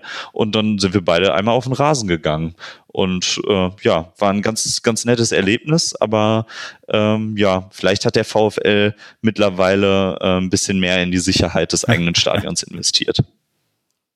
Ja, noch, noch kurz zum, zum Spiel zurück. Äh, Bochum mit, mit dem einen Tor durch Foulelfmeter. Wie hast du die Szene gesehen? Ja auch wieder eigentlich ein komplett äh, geschenktes Tor. Also ich glaube, da muss man nicht groß drüber diskutieren. Also Kobel wird wissen, dass er da völlig übermotiviert äh, rausgekommen ist und ähm, ja, also klarer Elfmeter leider, oder siehst du es anders? Nee, nee, nee, nee. Ich wollte nur noch mal irgendwie, also es zieht sich ja so ein kleines Thema durch die Gegentore und durch quasi alle Gegentore. Ähm, und da wollte ich nur noch mal hören, ob wir uns auch hier einig sind, dass ja das nicht hätte sein müssen. Ja, vollkommen. Und, äh, ja. Was, was ich gut fand an dem Spiel, dass wir äh, wirklich bis in die Schlussphase versucht haben, noch Tore zu machen. Ja. Auch wenn man irgendwie an dem Tag den Eindruck hätte gewinnen können, das Tor ist äh, wie ja zugemauert, äh, haben wir dann immerhin noch den, den Ausgleich gemacht. Und äh, den auch durch, wir haben ihn eben schon ausführlich gelobt, Julian Brandt, der äh, damit ein weiteres wichtiges Tor für den BVB erzählt hat. Ähm, freute mich dann auch persönlich. Ist auch erst eine Viertelstunde vorher eingewechselt worden. Ja, hat gezündet, der Wechsel. Das, äh, das aberkannte Tor äh, für dich okay? Hm, ja, also im ersten Moment habe ich mich so ein bisschen aufgeregt. Wenn man sich es ein, zweimal anguckt, kann man es, glaube ich, schon, schon so sehen. Ähm, ja, äh, was, was denkst du dazu? Ja, ich finde halt, da kommen wir gleich noch bei dem Hertha-Spiel zu, diese Abseitssachen, ich weiß nicht, wie das mit diesem steht in der Sichtlinie, greift ein, greift nicht ein, finde ich halt immer so ein, ja, keine Ahnung. Also ja, du hast halt, ne, du hast ja in der, in den Augen von dem, von dem Torhüter keine Kamera installiert. Ja, ne? eben. Also du, du, du kannst ja nie, nie ganz genau sagen, ja, was sieht der jetzt und was sieht der nicht. Und das finde ich bei, bei solchen Dingen immer schwierig, weil das immer eher Spekulation ist, als wirklich überprüfen, wie es jetzt im Gegensatz zu einer äh, so einer kalibrierten Linie so ist, wo du ja wirklich ziemlich genau sagen kannst, ist das jetzt abseits oder nicht. Ähm, aber sowas finde ich immer so ein bisschen schwierig, weil es halt ja eher immer so ein bisschen raten ist. Ja, weißt du, was auch raten ist, und zwar missraten? Nee, warte. Die, die Überleitung hätte geil sein können, aber wir haben das Spiel gewonnen. Ich wollte nämlich überleiten zum Spiel gegen Fürth. Missraten war vielleicht eher die, die Leistung im Vergleich zum, ja. zu anderen Spielen, die wir jetzt besprochen ja. haben. Mach, so, so kriegen wir es gedreht. Äh, Borussia Dortmund gegen die Spielvereinigung führt, Kräuter führt. Vorab habe ich mich sehr darüber äh, amüsiert, dass äh, auf schwarzgelb.de, unserer wunderschönen Webseite, auf der ihr regelmäßig tolle Artikel findet, ein vielleicht nicht ganz so gelungener Vorbericht äh, erschienen ist, in dem der damalige Autor geschrieben hat, ihm würde nichts fehlen, wenn Fürth nicht in der Bundesliga wäre. Und ähm, ich glaube, es fielen auch die Worte, die hatten es eigentlich nicht verdient, in der Bundesliga zu spielen. Was ich, ähm, wenn man sich die Leistung und die aktuelle Tabelle anguckt und den Punkte, die Punkteausbeute von Kräuter Fürth sieht, rein sportlich auf die aktuelle Saison bezogen ein Stück weit nachvollziehen kann, was aber, glaube ich, bei vielen so angekommen ist, als hätten sie sich das auch letztes Jahr zum Beispiel nicht verdient. Und dann fand ich die, die Diskussionen, die um diesen kleinen Pissartikel, Entschuldige für die Begrifflichkeit, um diesen kleinen Artikel bei schwarzgelb.de, immer noch ein Fanmagazin, wo halt Leute auch einfach mal ihre Meinung hinrotzen. Und wir haben auch schon Artikel geschrieben, wo wir, wo wir eigene Spieler und, und Gegnerspieler richtig übel runtergemacht haben, wo dann aus so einem kleinen, aus so einer kleinen Mücke so ein riesiger Elefant gemacht wurde, zumindest auf Twitter. Ähm, dass das ja vollkommen respektlos sei und wie arrogant die BVB-Fans alle seien. Und ich denke mir so, hä, da hat ein, ein Autor geschrieben, ihm persönlich würde nichts fehlen, wenn Fürth nicht da wäre. Und für ihn bereichern die die Bundesliga nicht. Und ihr macht jetzt so ein Riesending draus. Hä, wo ist, what? Es ist ja auch keine exklusive Meinung, ne? Also es ist ja, glaube ich, auch, auch etwas, was äh, ja sehr viele andere Fußballfans vielleicht auch einfach unterstreichen würden, weil man äh, auch nicht mit irgendeiner Emotionalität an diesem Verein Gräuter Fürth jetzt hängt. Ja. Also ja. ja, also ich, ich, ich sehe es genauso wie du. Ich, ich fand, also ich habe dann das Beispiel gebracht, so ey, das, das waren Worte, die man so im Freundes- und Bekanntenkreis über jeden zweiten Verein aus der Bundesliga regelmäßig verliert. Wenn Hannover 96 morgen ab aufsteigen würde, es wäre mir scheißegal. Für mich, äh, also ohne, ne, ich will niemandem den, den, die gute Arbeit absprechen, die da vielleicht gemacht wurde. Okay, bei Hannover 96 wahrscheinlich eher nicht, aber ähm, will ne, nicht sagen, sie hätten es sportlich nicht verdient, wenn sie da drin wären, aber es, pff, ja, da ist halt Hannover dabei. So, ist, ist natürlich nochmal eine andere Sache als, als so Drecksvereine wie, wie Leipzig oder Wolfsburg, also so, so Plastikvereine quasi, die ähm, nur da sind, weil da irgendjemand, eine Firma hinten richtig Geld reinbuttert. Disclaimer, ja, ich weiß, Borussia Dortmund ist eine börsennotierte Kommanditgesellschaft auf Aktien. Ja, auch wir haben Investoren, aber wir sind ein Fußballverein, der durchs Fußballspielen Geld verdient und nicht eine Firma, die mit Fußballspielen Marketing machen möchte. So. Ähm, da habe ich natürlich deutlich weniger Bock drauf. Und die, die finde ich auch aktiv scheiße. Aber was sie führt, das ist mir halt einfach egal. Genau, es ist ja nochmal ein Unterschied. Ne? Also ich glaube, es wäre uns beide beiden lieber, wenn äh, irgendwie solche Vereine wie Fürth und Sandhausen, wo man jetzt vielleicht auch keine Beziehung zu hat, Vereine wie Leipzig ersetzen würden, äh, obwohl dann irgendwie der sportliche Reiz dann natürlich nicht so groß wäre. Nee, äh, das, ne, also Fürth gegen Sandhausen guckt halt auch keiner freiwillig in der Sky-Konferenz. So ohne irgendwem zu nahe treten zu wollen. Also das gucken die Fürth-Fans und die Sandhausen-Fans. Dann haben die eine Einschaltquote von 10.000 und gut ist. Und das ist halt, muss man dann leider auch sagen, bei einem Club wie Leipzig, der ja für die Region Sachsen und, und Ostdeutschland ist das halt einfach ein Bundesliga-Club, mit dem man sich bei all den politischen und, und auch gewalttätigen Hintergrundgeschichten der anderen Clubs zumindest als Familie gut mit identifizieren kann, sollte man natürlich trotzdem nicht, weil Red Bull scheiße ist. Ähm, aber das, da kann ich so ein bisschen nachvollziehen, warum man Fan von denen geworden ist, weil es war halt Bundesliga-Fußball, konnte man sich gut angucken, ist halt ein schöner Familienausflug. So, aber. Genau, du hast halt irgendwie auch ganz gut Karten bekommen. Und ja, so. ja, aber das ist halt eigentlich auch nicht, also da habe ich fast noch mehr Respekt vor den Fürth-Fans, die sich das freiwillig das Geglumpe da angucken und am Ende trotzdem hinter ihrem Club stehen. Wie dem auch sei. das sehe ich genauso. Äh, das war äh, die Vorgeschichte, wo ich mich sehr drüber amüsiert habe oder auch ein bisschen drüber aufgeregt habe, über diese typische Twitter-Empörung über nichts. Über nichts. Es war ein Vorbericht auf schwarzgelb.de. Naja. Ähm, war dann wahrscheinlich ja. auch der größte Aufreger, der mit diesem Spiel zusammenhing, denn ähm, ja, das Spiel selbst, äh, du hast es schon angesprochen, die Leistung des BVB war bestenfalls bemüht, aber wenig hochklassig und am Ende trotzdem ein sehr klarer Sieg. Eigentlich äh, können wir dieses Spiel mit genau einem Satz abhandeln, der bei uns im Vorbereitungsdokument steht. Ich lese ihn einfach mal vor und dann überlegen wir beide, ob wir dazu noch etwas ergänzen möchten. Da steht einfach nicht schön, aber wichtig. Ja, ich, ich hab, wollte jetzt einfach nur bewusst rhetorische Pause lassen, weil ich tatsächlich noch ein bisschen was ergänzen wollte. Und zwar, dass äh, Fürth das echt gut gemacht hat. Also die, die sind da nicht aufgetreten wie so ein typischer 18. Platz, muss man auch sagen. Das Kompliment Überhaupt muss man nicht. machen. Ja. Ähm, auch wenn sich das in den Spieldaten nicht gezeigt hat, auch hier wieder mehr als doppelt so viele Pässe beim BVB, Ballbesitzquote fast bei 70 Prozent und so weiter. Aber Fürth hat das für die Mittel, die da sind, gut gemacht. Es war auch nicht ganz so klar beim Torschussverhältnis wie gegen Bochum zum Beispiel 12 zu 8, aber dann im Ergebnis deutlich klarer. Ähm, ja, also was, was ich noch so im, im Kopf habe, jetzt auch ziemlich präsent, ist ja jetzt auch nicht lange her, dass es äh, halt wirklich einige Pfiffe gab im, im Stadion, weil die äh, ZuschauerInnen äh, nicht mit, mit der Leistung vom BVB zufrieden waren, war ich vom Fernseher auch nicht. Wenn man hinterher das Ergebnis sieht, denkt man, okay, äh, Arbeitssieg passte schon, aber auf der anderen Seite äh, war das schon nochmal eine andere Herangehensweise als gegen, gegen Bochum. Also da hast du irgendwie schon äh, gemerkt, dass die Spieler gedanklich schon so ein bisschen im Weihnachtsurlaub waren, finde ich.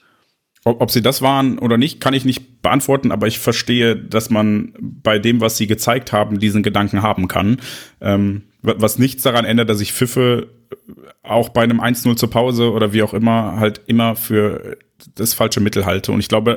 Genau, das, das sehe ich genauso. Das, also das wollte ich damit jetzt überhaupt nicht rechtfertigen. Und ich glaube, da sieht man auch, ähm, das war dann eines der Spiele, wo schon nur noch 15.000 Zuschauer zugelassen waren, gegen die Bayern vorher auch schon, ähm, dass da einfach nicht das angestammte Publikum im Stadion ist aktuell. Ne, das sind jetzt, glaube ich, viele da, die die Gelegenheit ergreifen, mal ähm, ein Ticket zu bekommen und die dann eher unterhalten werden wollen, sage ich mal, ohne das äh, abschätzig zu meinen. Jeder, der der Eintritt bezahlt, darf im Stadion auch seine Meinung äußern, wie er möchte, außer man verstößt gegen gewisse Gesetze oder weiß ich nicht, ist ein rassistisches, diskriminierendes genau, Arschloch. Also das, richtig, danke. Keine Sorge, ich, ich hoffe, das ist unter uns sowieso, aber auch unter unseren Hörern gemeiner Konsens. Wenn nicht, dann ist das jetzt genau der Moment, um auszuschalten und einfach nie wieder einzuschalten. Ähm, ja, also äh, davon ab, ich finde Pfiffe halt das falsche Mittel und ich finde Pfiffe, weil es äh, nach 30 Minuten nicht 4 zu 0 gegen den Letztplatzierten steht, halt auch unangemessen. So, weil äh, dafür hat Fürth das zu gut gemacht, dafür war Fürth zu präsent im Spiel, hat die Zweikämpfe angenommen, hat, hatte Bock, so. Und am Ende ist so ein Spiel halt nicht immer 90 Minuten Vollgas, so. Aber ich kann halt auf der anderen Seite auch verstehen, dass man mit der Herangehensweise und mit dem Bemühen von Seiten des BVB nicht ganz einverstanden war. Ja, ich finde aber auch, man muss sich vor Augen führen, das führt ja nicht jedes Spiel äh, sieben Gegentore bekommen hat, wie gegen, äh, wie gegen Leverkusen. Die haben gegen Bayern 1 zu 3 gespielt.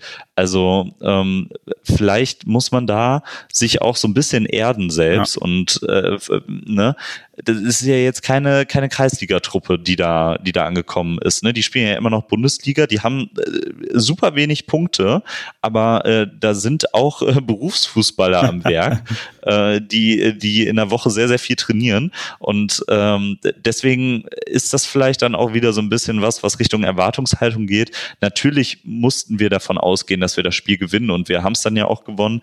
Ähm, aber ja, das äh, fand ich dann so ein bisschen schade, weil Pfiffe sind ja auch so ein, so ein Mittel, das bringt ja auch nichts. Also, äh, weiß ich nicht, ich kann dann schon verstehen, dass man frustriert ist, dass es dann irgendwie nicht so läuft und man hat sich irgendwie gefreut, da ein geiles Schützenfest zu sehen, nochmal knapp vor Weihnachten. Aber auf der anderen Seite, äh, ja, so schlecht war der, der, der Gegner dann auch nicht. Ähm, ein Thema noch, weil wir eben über Hummels, über das Hummels-Handspiel gesprochen haben und die Vergleiche dann unweigerlich kamen, als äh, dieser Elfmeter und die Videoassistentenentscheidung kam. War der Elfmeter zum 1 zu 0 für dich ein Elfmeter, ein Handspiel? Äh, ja, tatsächlich ganz klar, weil äh, der Bauer war es, glaube ich, der äh, streckt halt den Arm irgendwie so wirklich vom, vom Körper weg. Ne? Da war irgendwie keine, keine Schutzbewegung zu erkennen. Ähm, es ist genau in der, in der Flugbahn aufs Tor. Und deswegen war das für mich kein wirklicher ähm, ja, Diskussionsstoff. Ja gut, der Arm von Hummels war ja auch weg vom Körper im Bayern-Spiel. Der war auch weg vom Körper, aber trotzdem ja irgendwie noch angewinkelt und der Arm von Bauer war ja irgendwie komplett nach, nach außen weggestreckt. Oder habe ich das falsch nee, nee, nee, nee, ich wollte nur einmal äh, der, der Anwalt des Teufels sein und sagen, ja, aber wenn du das da sagst, wie kannst du das dann da nicht sagen? Ähm, nee, also für mich waren das schon zwei verschiedene Szenen. Ja, ja, ja, wollte ich, wollte ich gerade auch sagen. Ähm, bei Hummels äh, hatte ich so das Gefühl, der stolpert in den, in den Ball und Bauer vergrößert hier halt meines Erachtens einfach seine Körperfläche, indem er den Arm, äh, wenn auch aus der Drehbewegung, aber doch so deutlich abspreizt, dass er halt einfach den Torschuss abwehrt. So. Und dann ist das für mich an der Stelle auch weniger die Frage, ob Absicht oder nicht, sondern der wird eine klare Torschance verhindert. Und deshalb ist das für mich unweigerlich Handspiel. Fand ich äh, dann noch interessant, wie sich ähm, der vierte Geschäftsführer, glaube ich, war das, nach dem Spiel bei Sky darüber aufgeregt hat, dass solche Szenen ja dann, also für den BVB, also andersrum wäre das nicht gepfiffen worden. So, und ne, dass die kleinen Vereine ja systematisch benachteiligt werden. Wo ich ihm, wie ich das eben bei dem, bei dem Bayern-Spiel schon gesagt habe, ein Stück weit zustimme, dass, dass sie halt den Nachteil haben, dass sie seltener in diese Situationen kommen und ich glaube auch, dass so ein gewisse Hemmungen da sind bei Schiedsrichtern. In, ja. in, in manchen Spielen und Szenen halt größeren Spielern entsprechende Sanktionen zu erteilen, ja, dass man schon mal da steht und sagt, oh, gebe ich dem Kimmich jetzt rot oder nicht? Hm? Kann ich mir durchaus vor, also unterbewusst, nicht bewusst, ne, mhm. aber dass da unterbewusst Skrupel sind, kann ich mir auch vorstellen. Aber in dem Fall fand ich es halt jetzt nicht so, dass ich den Eindruck hatte, ja gut, mu muss man jetzt so sehen. Und es ging dann später tatsächlich auch noch um eine Szene, als Bellingham mit gelb vorbelastet ähm, einen Zweikampf führt, kurz vor der Pause, den Ball spielt, aber auch den Gegenspieler umrempelt. Gegenspieler musste kurz behandelt werden. Ich weiß nicht genau, wer es war. Und äh, ja, alle dann den Platzverweis gefordert haben, obwohl der Schiedsrichter sich sehr, sehr früh und sehr, sehr eindeutig und auch zu Recht äh, darauf entschieden hatte, er hat den Ball gespielt. Ja. Ähm, also äh, ich habe tatsächlich in, in, in der Szene äh, auch, also klar, ich hatte kurz diesen, äh, diesen Impuls, ach du Scheiße, der kriegt jetzt gelb-rot, aber ich fand, als man sich die Szene nochmal angeguckt hat, war halt wirklich so das Ausschlaggebende, dass er den Ball wirklich spielt. Und ähm, deswegen kann ich schon nachvollziehen, dass die Fürther sich aufgeregt haben, aber es war für mich keine Szene, wo man glasklar eine gelbe Karte nochmal hätte zücken müssen. Ich, ich fand vor allen Dingen, es war harte Zweikampfführung, aber nicht rücksichtslos. So, ne? Also es war schon immer das Ziel der Ball. Er hat ihn auch gespielt vor dem Gegenspieler.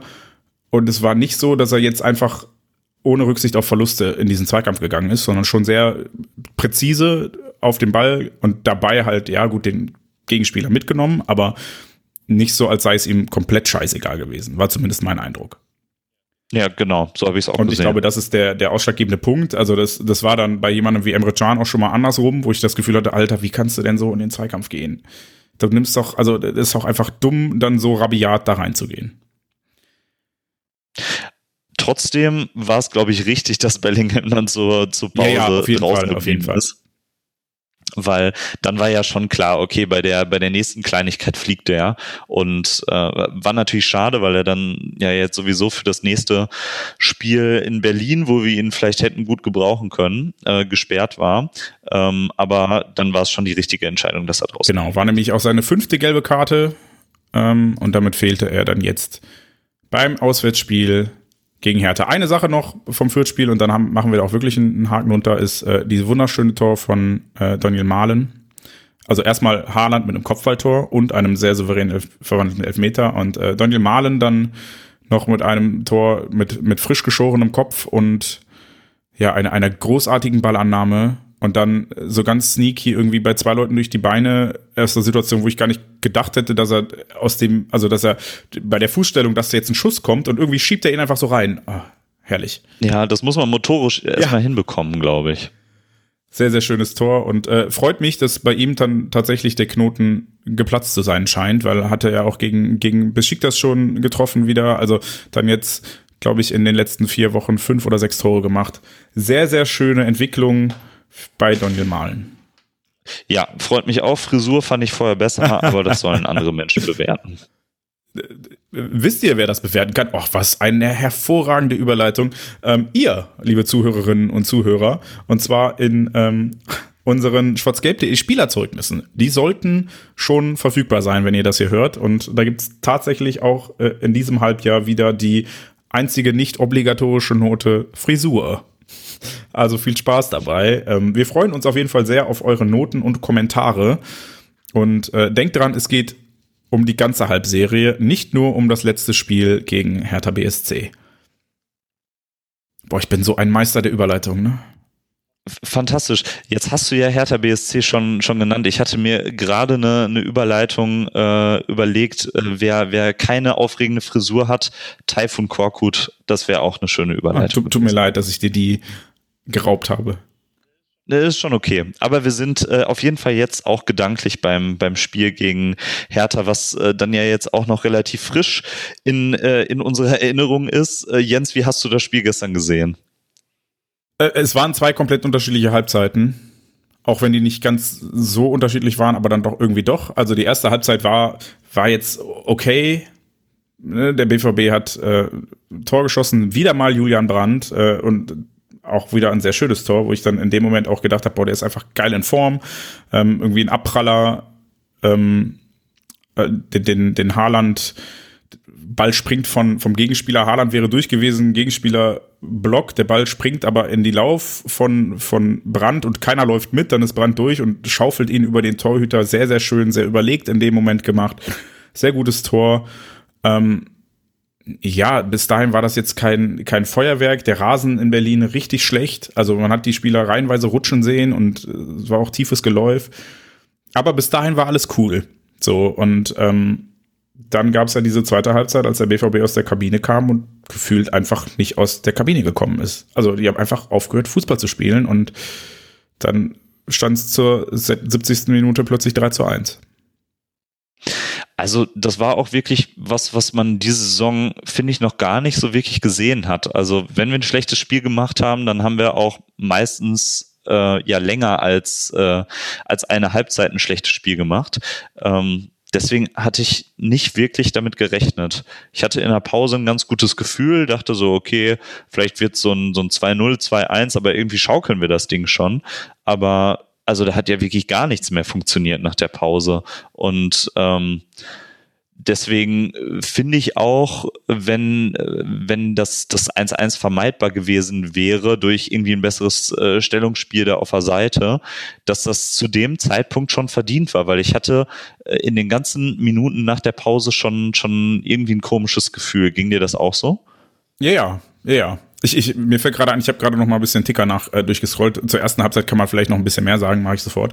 Ähm, aber ja, ist es, wie du sagtest, ich hatte das Gefühl, die Mannschaft ist einfach nicht da, nicht präsent. So, die hat nicht versucht, weiter aufs zweite Tor zu spielen, sondern sie war halt irgendwie, ja, hat halt so mitgekickt, aber es war auch nicht unverdient oder unerwartet, dass Hertha dann das Tor gemacht hat. Was ähm, zum einen dann äh, an der zweiten Halbzeit lag bis dahin, aber auch an der ersten so ein Stück weit. Denn ähm, wir sprachen eben bei, bei dem Bochum-Spiel schon von der Abseitsstellung, die dann das Tor annulliert wurde. Und jetzt gab es bei Hertha ja auch schon ähm, das 1 zu 0 für, für die Heimmannschaft, die dann annulliert wurde, auch wegen einer mehr oder weniger passiven Abseitsstellung ich weiß es noch nicht so genau, ob der Ball dann letzten Endes gespielt wurde oder nicht. Ähm, am Ende war es so, dass das äh, Belfodil, glaube ich, Witzel geblockt hat und dabei mit der Fußspitze, also wirklich Millimeter im Abseits stand und deshalb eventuell verhindert hat, dass Witzel in den Zweikampf mit, ähm, wer war's denn? Äh, Maulida kommt. Ja. Und ähm, ja, letzten Endes hat Maulida für mich eigentlich ein ziemlich einfaches und klares Tor geschossen, was, wie du sagtest, auch schon irgendwie durch den Laufweg vor. Also ich, ich habe in der, in der WhatsApp-Gruppe meinen Kumpels geschrieben, so, yo, da hat man schon zehn Sekunden vorher auf der linken Seite, als Schulz den Ball, also als der Ball an Schulz vorbei war, hat man schon gesehen, jetzt gleich fällt ein Tor, weil alles so frei war auf der Seite. Ähm, und das war auch wieder so eine Videoassistentenentscheidung, die A super lang gedauert hat und wo ich B gedacht habe, boah, schwierig, weil es halt dieses passive Abseits war. So und Stimmt, also wir hätten uns nicht, nicht beschweren dürfen, sagen nee, wir mal so. Nee, nee. Also das, äh, die, die Hertha war bis dahin äh, gut. Der BVB vorher schon mit zwei klaren Chancen durch, durch Reus, also äh, beide von Meunier eingeleitet. Einmal ein Steilpass, wo Reus an Schwolo scheitert und einmal eine Flanke von Meunier, wo Reus per Kopf neben das Tor köpft und dann hat Hertha dann aber auch ja, eine für mich, glaube ich, reguläre Führung erzielt, die zum Glück aberkannt wurde, bevor ähm, Brandt dann das endgültige 0 zu 1 machte. Und deshalb sage ich ja, die erste Halbzeit war okay, die war ein bisschen rauf und runter. Der BVB hatte Chancen, Hertha hatte Chancen. Ich würde das Tor nicht als glücklich bezeichnen. Bei Sky haben sie irgendwie Expected Goals Werte angezeigt, wo ich dachte, hä, was allein die beiden Chancen von Reus hätten ja schon ja, 0,17 äh, oder irgendwie sowas. Ich dachte, hä, was ist denn mit den Chancen von Reus? Also ein knappes 1-0 zur Halbzeit war schon okay, aber ich fand das 1 zu 1 für Hertha dann jetzt auch nicht unverdient später. Nee, auf gar keinen Fall. Aber äh, dann ist ja das, das Problem, was danach ja. passiert. Ne? Also na, nach dem 1 zu 1. Klar sieht der Witze nicht gut aus. Ähm, aber dann hätte doch irgendwie spätestens äh, dieser ja dieser Ehrgeiz einsetzen äh, müssen. Jetzt äh, ne jetzt kommen wir direkt wieder zurück und äh, haben jetzt hier äh, schlechte sechs Minuten gespielt nach dem Wiederanpfiff und äh, drehen das Spiel jetzt wieder in unsere Richtung.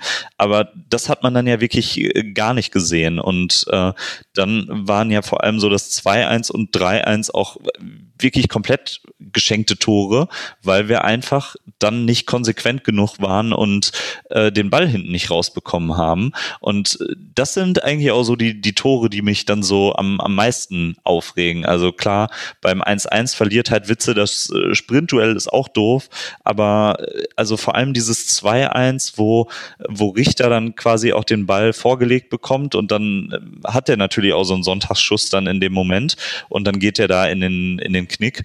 Ähm, das ist eigentlich so das, was mich dann am meisten aufregt, weil äh, eigentlich hätte einfach nur irgendwer, also ich weiß gar nicht, ob es Brand beim 2-1 oder 3-1 war, äh, irgendwie den Ball besser treffen müssen und den Ball nach vorne hätte spielen müssen und dann fällt halt das Tor nicht und so guckst du dann halt äh, zweimal den Ball hinterher und äh, bist dann auf einmal 3-1 hinten.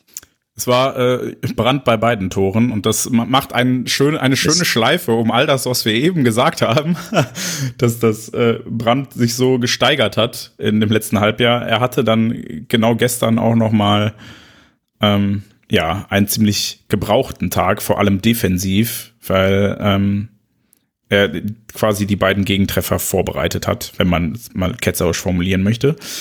Ähm, ich, ich wollte noch kurz anmerken, weil wir eben vor dem Sporting-Spiel so ein bisschen ausführlicher über die personelle Ausgangssituation gesprochen haben, wie es dann hier bei dem Spiel war, weil die auch hier ähm, unerwartet kritisch war.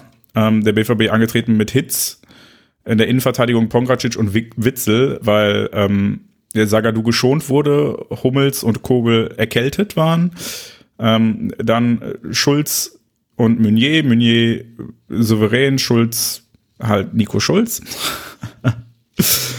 ähm, Jan Dahut und Brandt im Mittelfeld und dann Reus, Malen und Haaland vorne drin. Und letzterer war ganz schön abgemeldet, fandst du nicht? Ja, total. Also es hat mich, hat mich super gewundert. Ähm, er hatte dann ja diese, diese eine dicke Chance noch, wo dann äh, Hazard den Ball noch rüber gedrückt hat, was dann ganz knapp abseits war. Aber sonst hat man ihn ja die meiste Zeit nicht wirklich gesehen. Also das fand ich schon, schon sehr überraschend. Ich auch, weil das passte auch nicht zu den, den, den Spielen der letzten Wochen, wo er eigentlich immer Faktor war und selbst wenn er wie gegen Wolfsburg eingewechselt wurde und drei Minuten später ein Tor schießt, so, ähm, war das schon eine schwache Partie von Haaland äh, in Berlin gestern und finde, sollte man dann auch ansprechen können. Äh, es war dann nämlich tatsächlich ausgerechnet Sankt Tigges, also Sankt Tigges deshalb, äh, ich habe mich lange gefragt, wo dieser Witz herkommt, den es dann im Internet und auf Twitter gibt. Es liegt daran, dass er beim Kicker mit Steffen wird mit ST abgekürzt. Ich frage, frage, frage mich, warum überhaupt Steffen abgekürzt wird, weil kennst du einen anderen Tigges in der Bundesliga oder beim BVB? Eigentlich könnte da einfach nur Tigges stehen. Aber nein, Sankt Tigges wurde äh, für Julian Brandt eingewechselt und hat dann nach äh, einer kurz ausgeführten Ecke und Flanke in der 83. Minute auch noch den Anschlusstreffer gemacht, aber äh, es wirkte nicht so, als würde der BVB danach jetzt noch mit großem Druck und unbändigem Willen auf den Ausgleich oder gar den Siegtreffer spielen.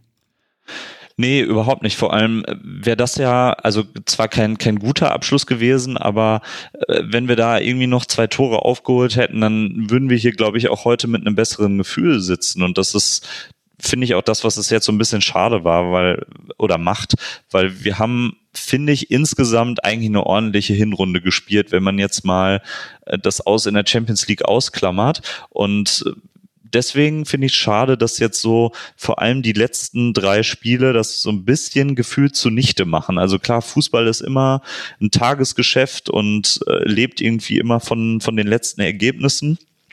Aber äh, wenn wir jetzt gestern äh, ein ordentliches Spiel gemacht hätten, dann wären wir, glaube ich, mit einem ganz guten Gefühl in die Winterpause gegangen. Und jetzt denkst du dir so, ja scheiße, jetzt äh, äh, hinkst du da wieder den Erwartungen hinterher und hast dann ja auch schwierige Spiele, die anstehen mit Frankfurt, die, die besser sind und, ähm, und Leverkusen äh, nach, nach der Winterpause. Und das macht es dann natürlich wieder so ein bisschen schwierig und trübt dann vielleicht den ordentlichen Eindruck, den äh, Marco Rose auch mit, mit dem Team dann im ersten halben Jahr hinterlassen hat. Oder siehst du das anders? Ja, ich weiß nicht, ob es den Eindruck trübt, aber es ist, also es wäre halt eine schöne Chance gewesen. 37 Punkte wäre eine sehr, sehr, sehr gute Hinrunde gewesen. So. Ähm, und das aller Umstände zum Trotz. Ich werde, glaube ich, dann in der, in der Hinrundenanalyse-Ausgabe, die in den kommenden Tagen aufgezeichnet und veröffentlicht wird, nochmal ausführlicher darüber sprechen. Ich habe das, glaube ich, in, in der letzten Ausgabe, in der ich war, auch schon gesagt. Ähm, ich finde, auf der einen Seite lässt das spielerisch alles noch ein bisschen zu wünschen übrig. So, also ich erkenne noch nicht ja. so unbedingt, äh, wohin das hier gehen soll und was hier passieren soll.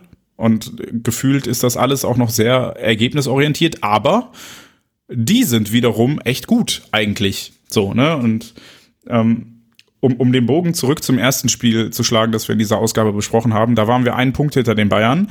Da, das war doch geil. So, ne? Das Problem ist, dass wir seitdem noch vier Punkte geholt haben und die Bayern zwölf.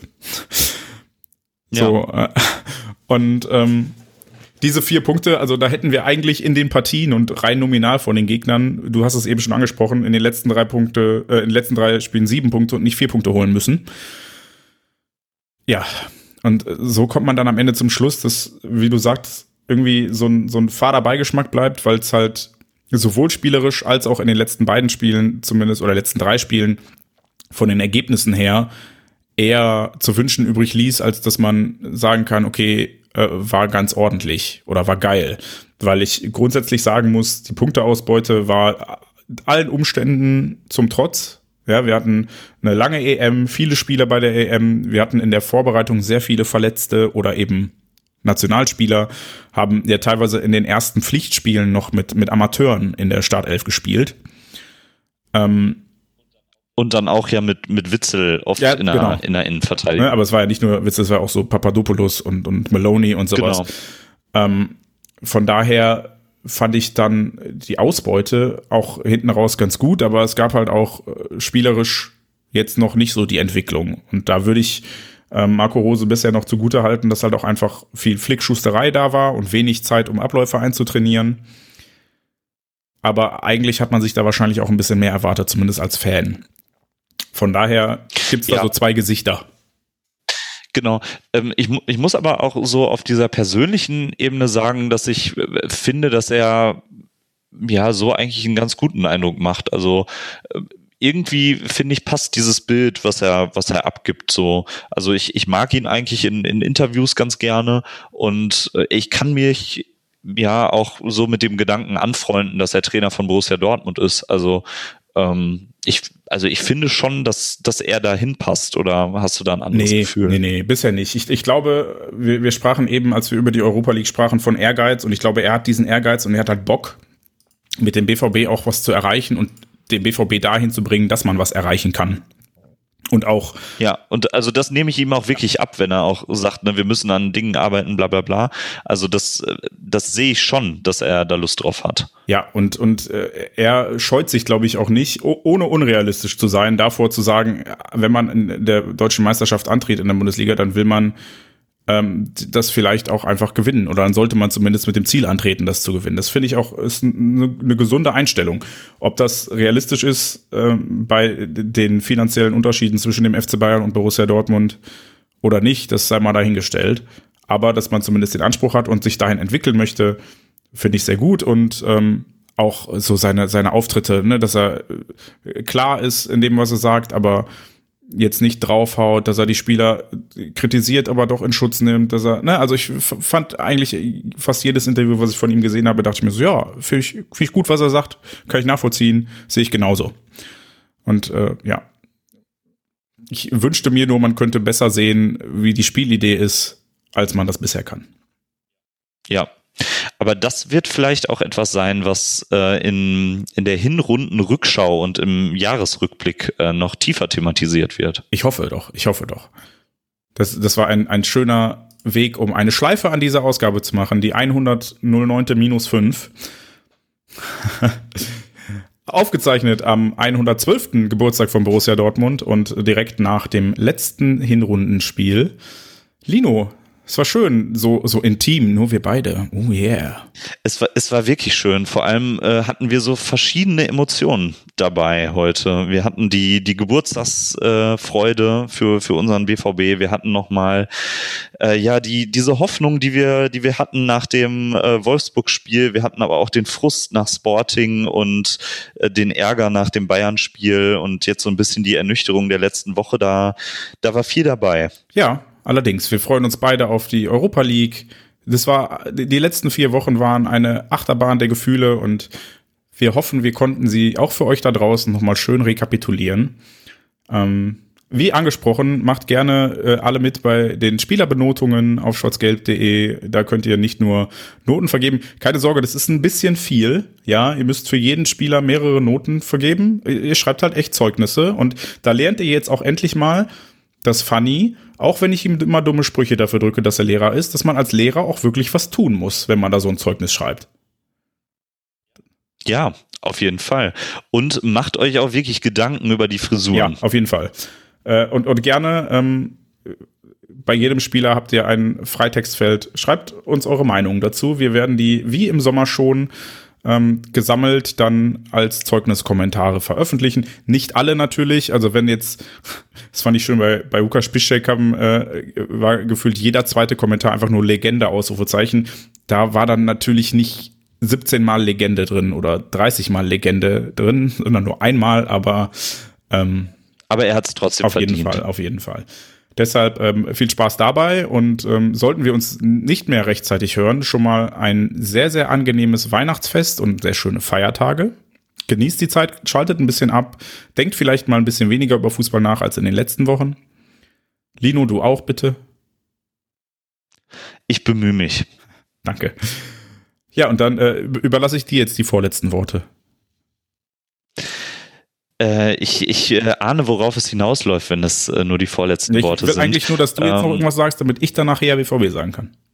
Genau, genau. Ähm, ich, ich bedanke mich bei, bei dir, Jens, äh, für, für die intime Runde, die jetzt fast zwei Stunden gedauert hat, aber ich fand es sehr schön. Ich wünsche euch da draußen eine besinnliche Weihnachtszeit. Äh, bleibt gesund, lasst euch impfen und dann äh, kommen wir hoffentlich zusammen alle gut ins neue Jahr, gesund und mit Spaß am BVB. Ja, und wenn, äh, auch wenn Lino wahrscheinlich nicht bei der Aufzeichnung dabei ist, hören wir uns im Zweifel auch nochmal bei der gesamten Rückschau für das, für das Halbjahr, denn da ist ja auch insgesamt sehr viel passiert. Kann sein, dass sich ein paar Inhalte nochmal doppeln, weil wir das Bayern-Spiel dann nochmal erwähnen müssen. Aber hey, dafür habt ihr jetzt auch vier Wochen nichts von uns gehört. Dann gibt's jetzt ein bisschen mehr auf einmal. Vielen Dank fürs Zuhören, vielen Dank für ein bewegtes Jahr 2021, schon mal voraussichtlich. Und ähm, ja, was Lino gesagt hat, bleibt gesund, lasst euch impfen, kommt gut ins neue Jahr und dann hören wir uns entweder dieses Jahr nochmal oder nächstes Jahr frisch und munter und hoffentlich alle weiterhin gesund. Vielen Dank fürs Zuhören und her BVB.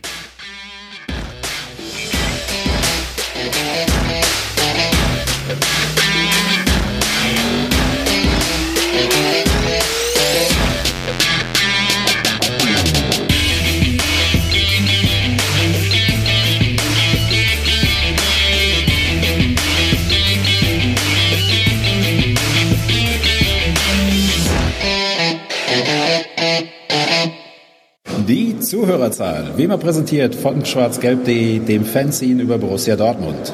Auf Ohren bedankt sich bei 19.009 Zuhörern ausverkauft.